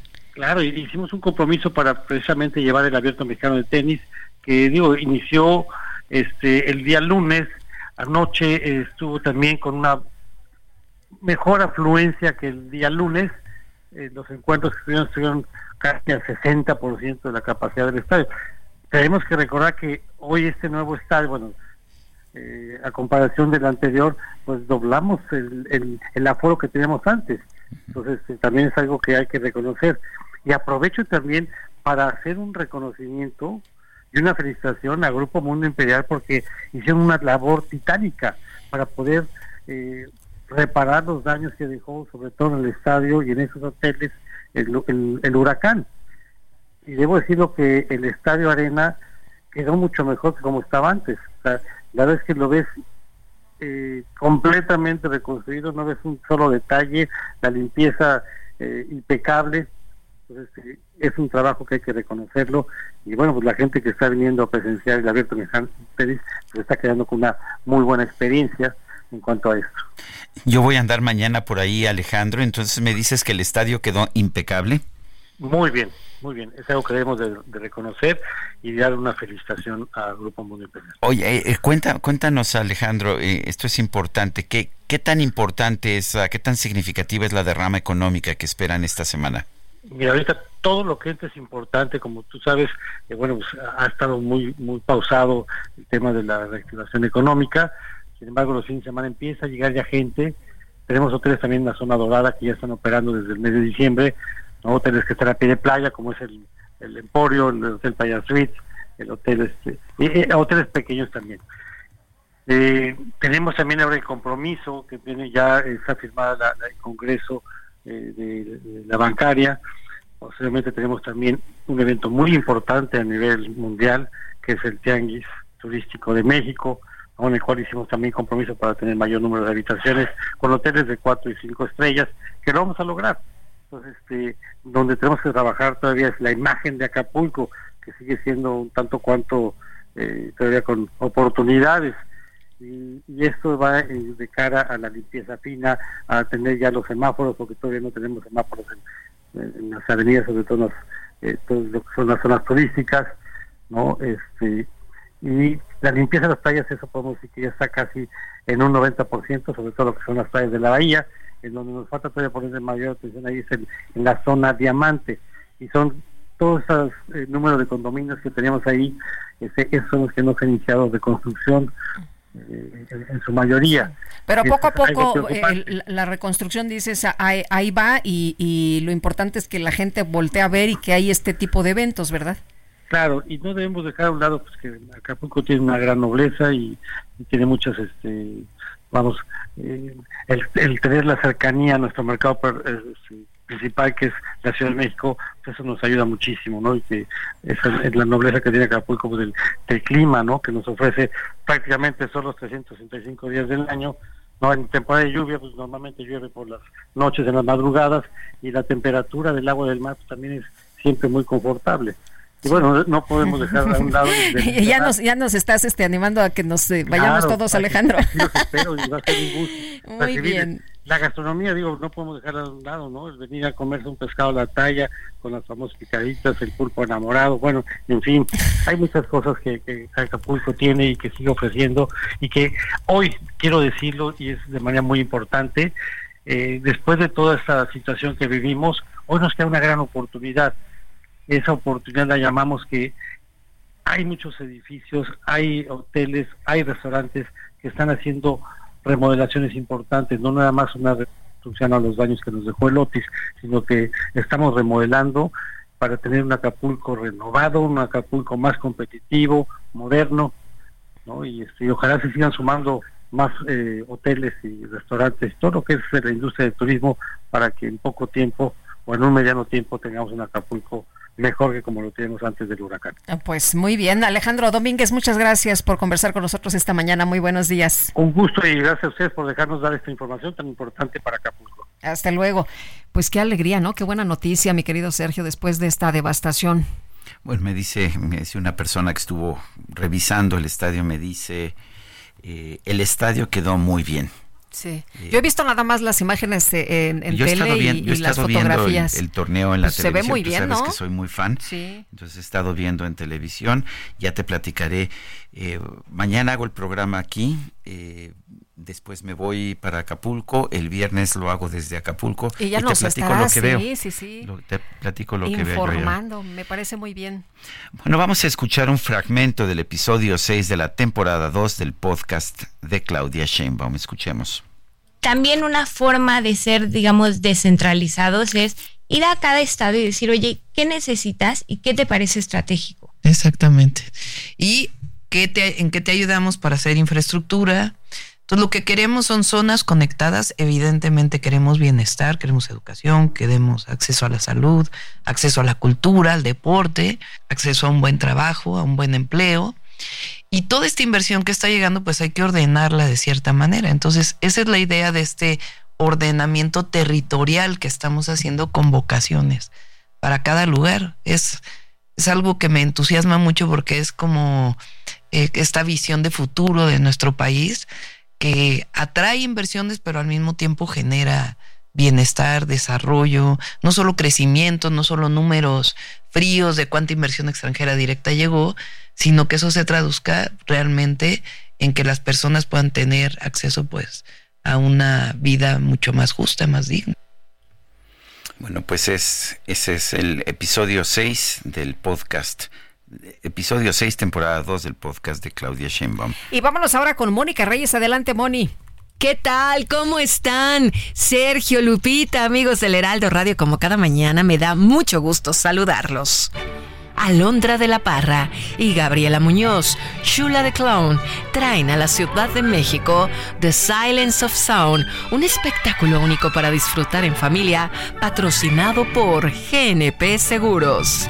Y les platico, queridos amigos, que la directora de orquesta Alondra de la Parra y la reconocida clown mexicana Gabriela Muñoz, Shula the Clown, presentarán el espectáculo The Silence of Sound en una nueva temporada en la Ciudad de México.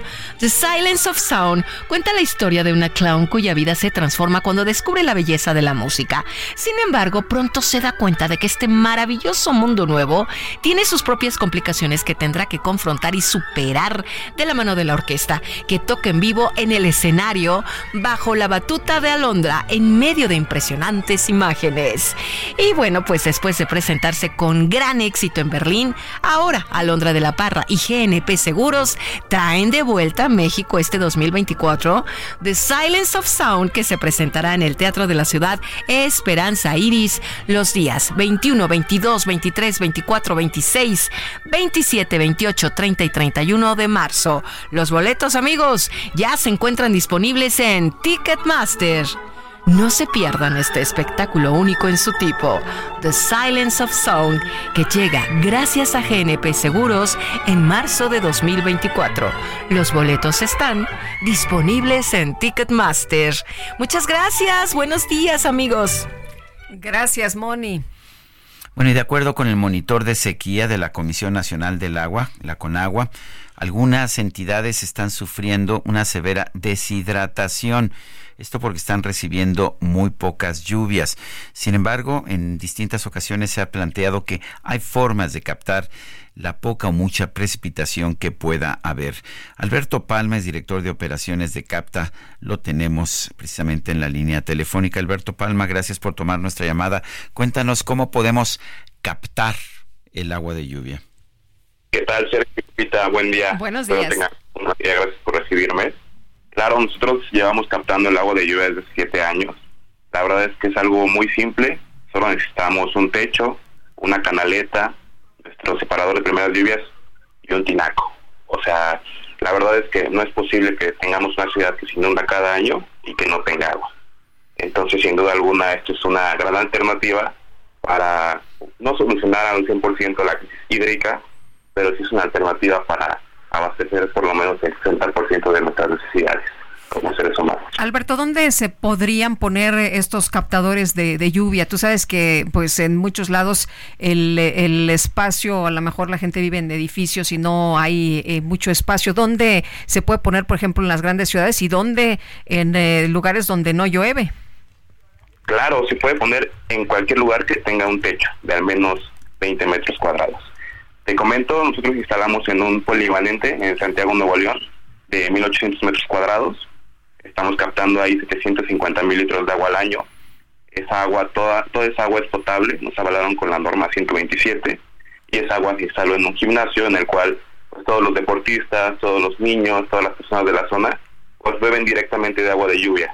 Entonces esta es una gran solución. También instalamos en Guanajuato, en la Sierra de Guanajuato instalamos 150 sistemas de 5.000 litros para personas que acarreaban el agua, acarreaban, tenían derecho a 20 litros de agua por semana, que literalmente es una cubeta. Entonces, sin duda alguna, pues mejoramos la calidad de vida de estas personas y están captando 750 mil litros de agua. Alberto, dices que el agua de lluvia, eh, que estas personas beben el agua de lluvia. Muchas veces nos han dicho que el agua de lluvia no es limpia, que hay que limpiarla. Eh, ¿qué, qué, qué, opinas o qué, qué se tiene que hacer? Claro, depende qué tipo de sistema instales, pero sí se puede tratar a través de un tren de filtrado. Básicamente el tren de filtrado se basa en tres filtros, que es el filtro de carbon block, un filtro de granular, un filtro de sedimentos y un generador de sonda. Con estas cuatro, cuatro cosas las podemos hacer 100% potable y está avalado por la norma 127. Oye, ¿es muy caro esta tecnología?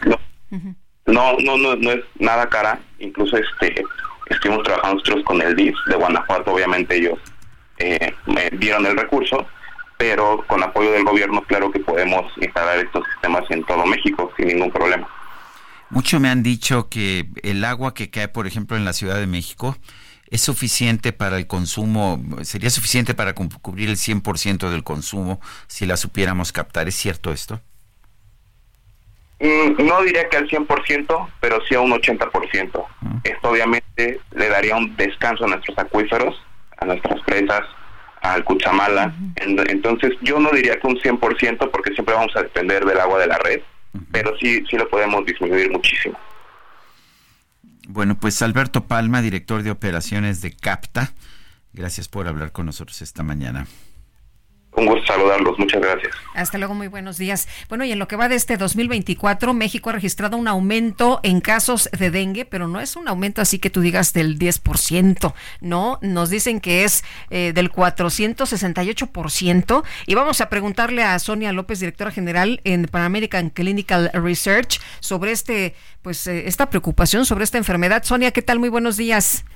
Hola, buenos días, Sergio y Lupita. Un saludo para ustedes y todo el auditorio. Oye, ¿y a qué se debe esto del aumento de casos de dengue? Bueno, eh, época de lluvias no favorece, eh, la acumulación de agua no favorece. Eh, actividades que ten, actividades que se tienen que hacer de parte del gobierno, de parte del pues de, de las personas en sus casas, ¿no? ¿Se acuerdan del famoso lava, tapa, tira y Sí, voltea? claro. Pues eso es muy importante, ¿no? Que lo sigamos haciendo.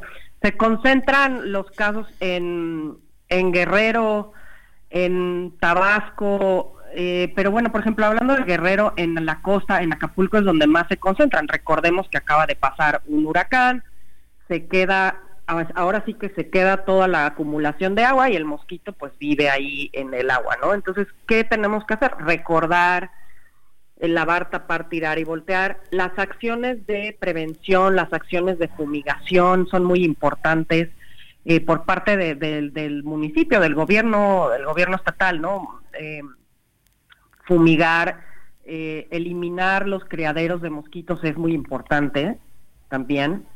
Eh, y pues eh, la cooperación de, de la, la cooperación de los de, de- de- de la comunidad, la cooperación de la población en, en no estar eh, pues acumulando esta agua, ¿no? Eh, tengo entendido que desde hace años hay una vacuna contra el dengue disponible. ¿Qué nos puedes decir? La vacuna que está disponible actualmente contra el dengue no funciona para personas que ya tuvieron dengue, por ejemplo. Entonces, si tú no sabes si tuviste dengue y te vacunas, pues la reacción puede ser eh, desfavorable. Entonces, como tal, esa vacuna no se utiliza porque, pues no, no, o sea, tendrías que hacerte unos exámenes de sangre para saber si ya tuviste dengue o no. Se puede utilizar en, en, en jóvenes, en niños, cuando sabes que no han tenido dengue, ¿no? Vienen otras dos vacunas en camino que ya están aprobadas en otros países y que y que han demostrado que aunque hayas tenido dengue te la vas a poder poner. Entonces, eso es algo eso es algo eso es algo bueno, ¿no? Eso es algo muy positivo para nosotros en México, que somos un país endémico del dengue. Endémico quiere decir que el mosquito y la enfermedad viven en nuestro eh, país, ¿no? Recordar que el dengue se contagia por picadura de mosquito, no se contagia de persona a persona. Entonces es muy importante también el uso de mosquiteros, el uso de repelente y lo más importante es pues eliminar los criaderos, ¿no? Eliminar los criaderos y las acumulaciones de agua donde al mosquito le Oye, encanta Sonia, eh, ¿esto significa que si tenemos un aumento tan grande es porque se nos olvidaron las campañas, se nos olvidó la información? Pues yo, o sea, es creo que una combinación de todo, el que estemos, el que haya, el que haya tantas lluvias, por ejemplo en Guerrero el huracán, pues no ayuda. Y después que hay que estar reforzando constantemente el mensaje de, de, las acciones que tenemos que hacer a la hora de evitar acumular agua, ¿no? O sea, eso es muy importante. Entonces, es una combinación. Se nos olvida, no se refuerzan las campañas o no se están reforzando las campañas o el mensaje no está llegando como tiene que llegar, ¿no? Sé que en la mayoría de las secretarías de salud donde vemos este este aumento tan grande de, de, de casos, pues tienen acciones dirigidas para, para bueno, pues contra el dengue y todas las enfermedades transmitidas por vector, pero igual no estamos transmitiendo el mensaje como lo tenemos que, que, pues, que transmitir o no está llegando a la población de la manera que uno quisiera. Muy bien, pues Sonia, gracias por platicar con nosotros esta mañana. Muy buenos días. Buenos días, un saludo para ambos. Gracias, adiós. Son las 9 de la mañana, 9 de la mañana con 50 minutos. Vamos a un resumen de la información. El presidente López Obrador advirtió que si los gobiernos de Estados Unidos y Canadá no dan un trato respetuoso a México, no va a participar en la próxima cumbre de líderes de América del Norte. Y si usted sí participaría en la cumbre de líderes de América del Norte, que eh, se entiende sería en si Quebec no hay o no. un trato respetuoso, no participo. Además, ya me faltan nada más siete meses y no me gusta viajar mucho. Me gusta viajar aquí a Palenque. Aquí sí, este, me siento muy bien, de salud y de ánimo, que hay muy buenas vibras.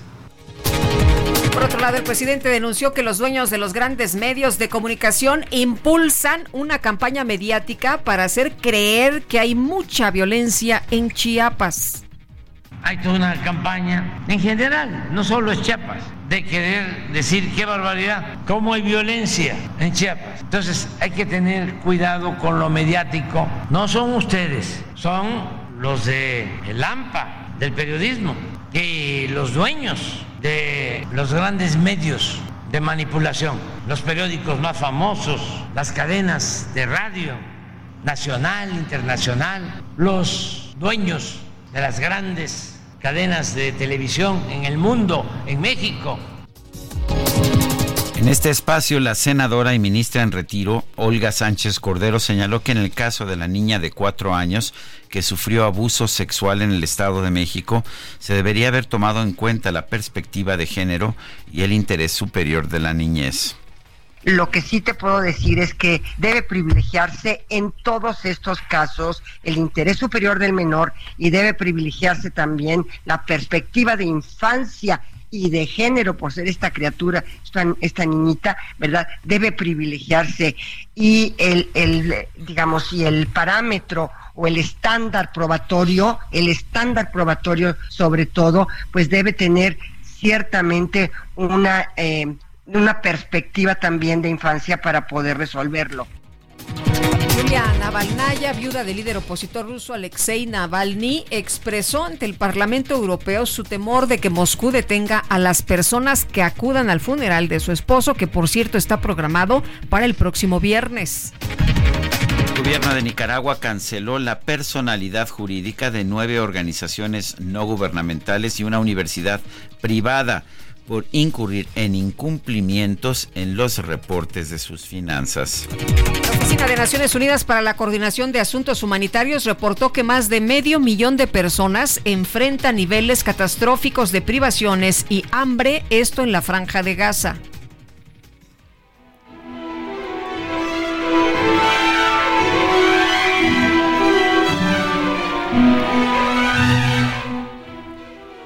La casa de subastas Hansons informó que el pasado fin de semana se vendió en el Reino Unido una copia de la primera edición del libro Harry Potter y la Piedra Filosofal, primera entrega de la saga, esto por el equivalente a 237 mil pesos. La vendedora explicó que compró este libro en 1997 en una tienda de segunda mano de Londres. Dijo que solo pagó el equivalente a 46 centavos de euro. Ay, es que aquí estamos ya. Ay, que, que me regalen uno aunque cueste más barato. ¿Ah, sí? ¿Que no lo has leído? No, pues Fíjate vale que no he pena. leído la saga. es No, no, gran, no, no he leído ni uno, ni Es uno. una gran novela. O sea, Sí. muy bien escrita, te atrapa, no hay forma de escapar. aquí dice Angelito que lee un montón. Dice que ya leyó todos. Sí. Y que está buenísima. Pues préstalos, es, Angelito. Es una gran serie. sí. Préstamelos. Chécate primero, Angelito, si no es esta primera edición, porque Eh, si no, si no, no, me se la- la prestes. me la sí. quedo. bueno, se nos Sí. acabó el tiempo, Guadalupe. Ah, ya no podemos cotorrear. Bueno, ya pues no. ya vámonos. Entonces, que la pasen todos muy bien, disfruten este día y nos escuchamos mañana en punto de las 7. Mañana que ya será jueves. Hasta mañana, gracias de todo corazón. Cha, cha, cha. Heraldo Media Group presentó Sergio Sarmiento y Lupita Juárez.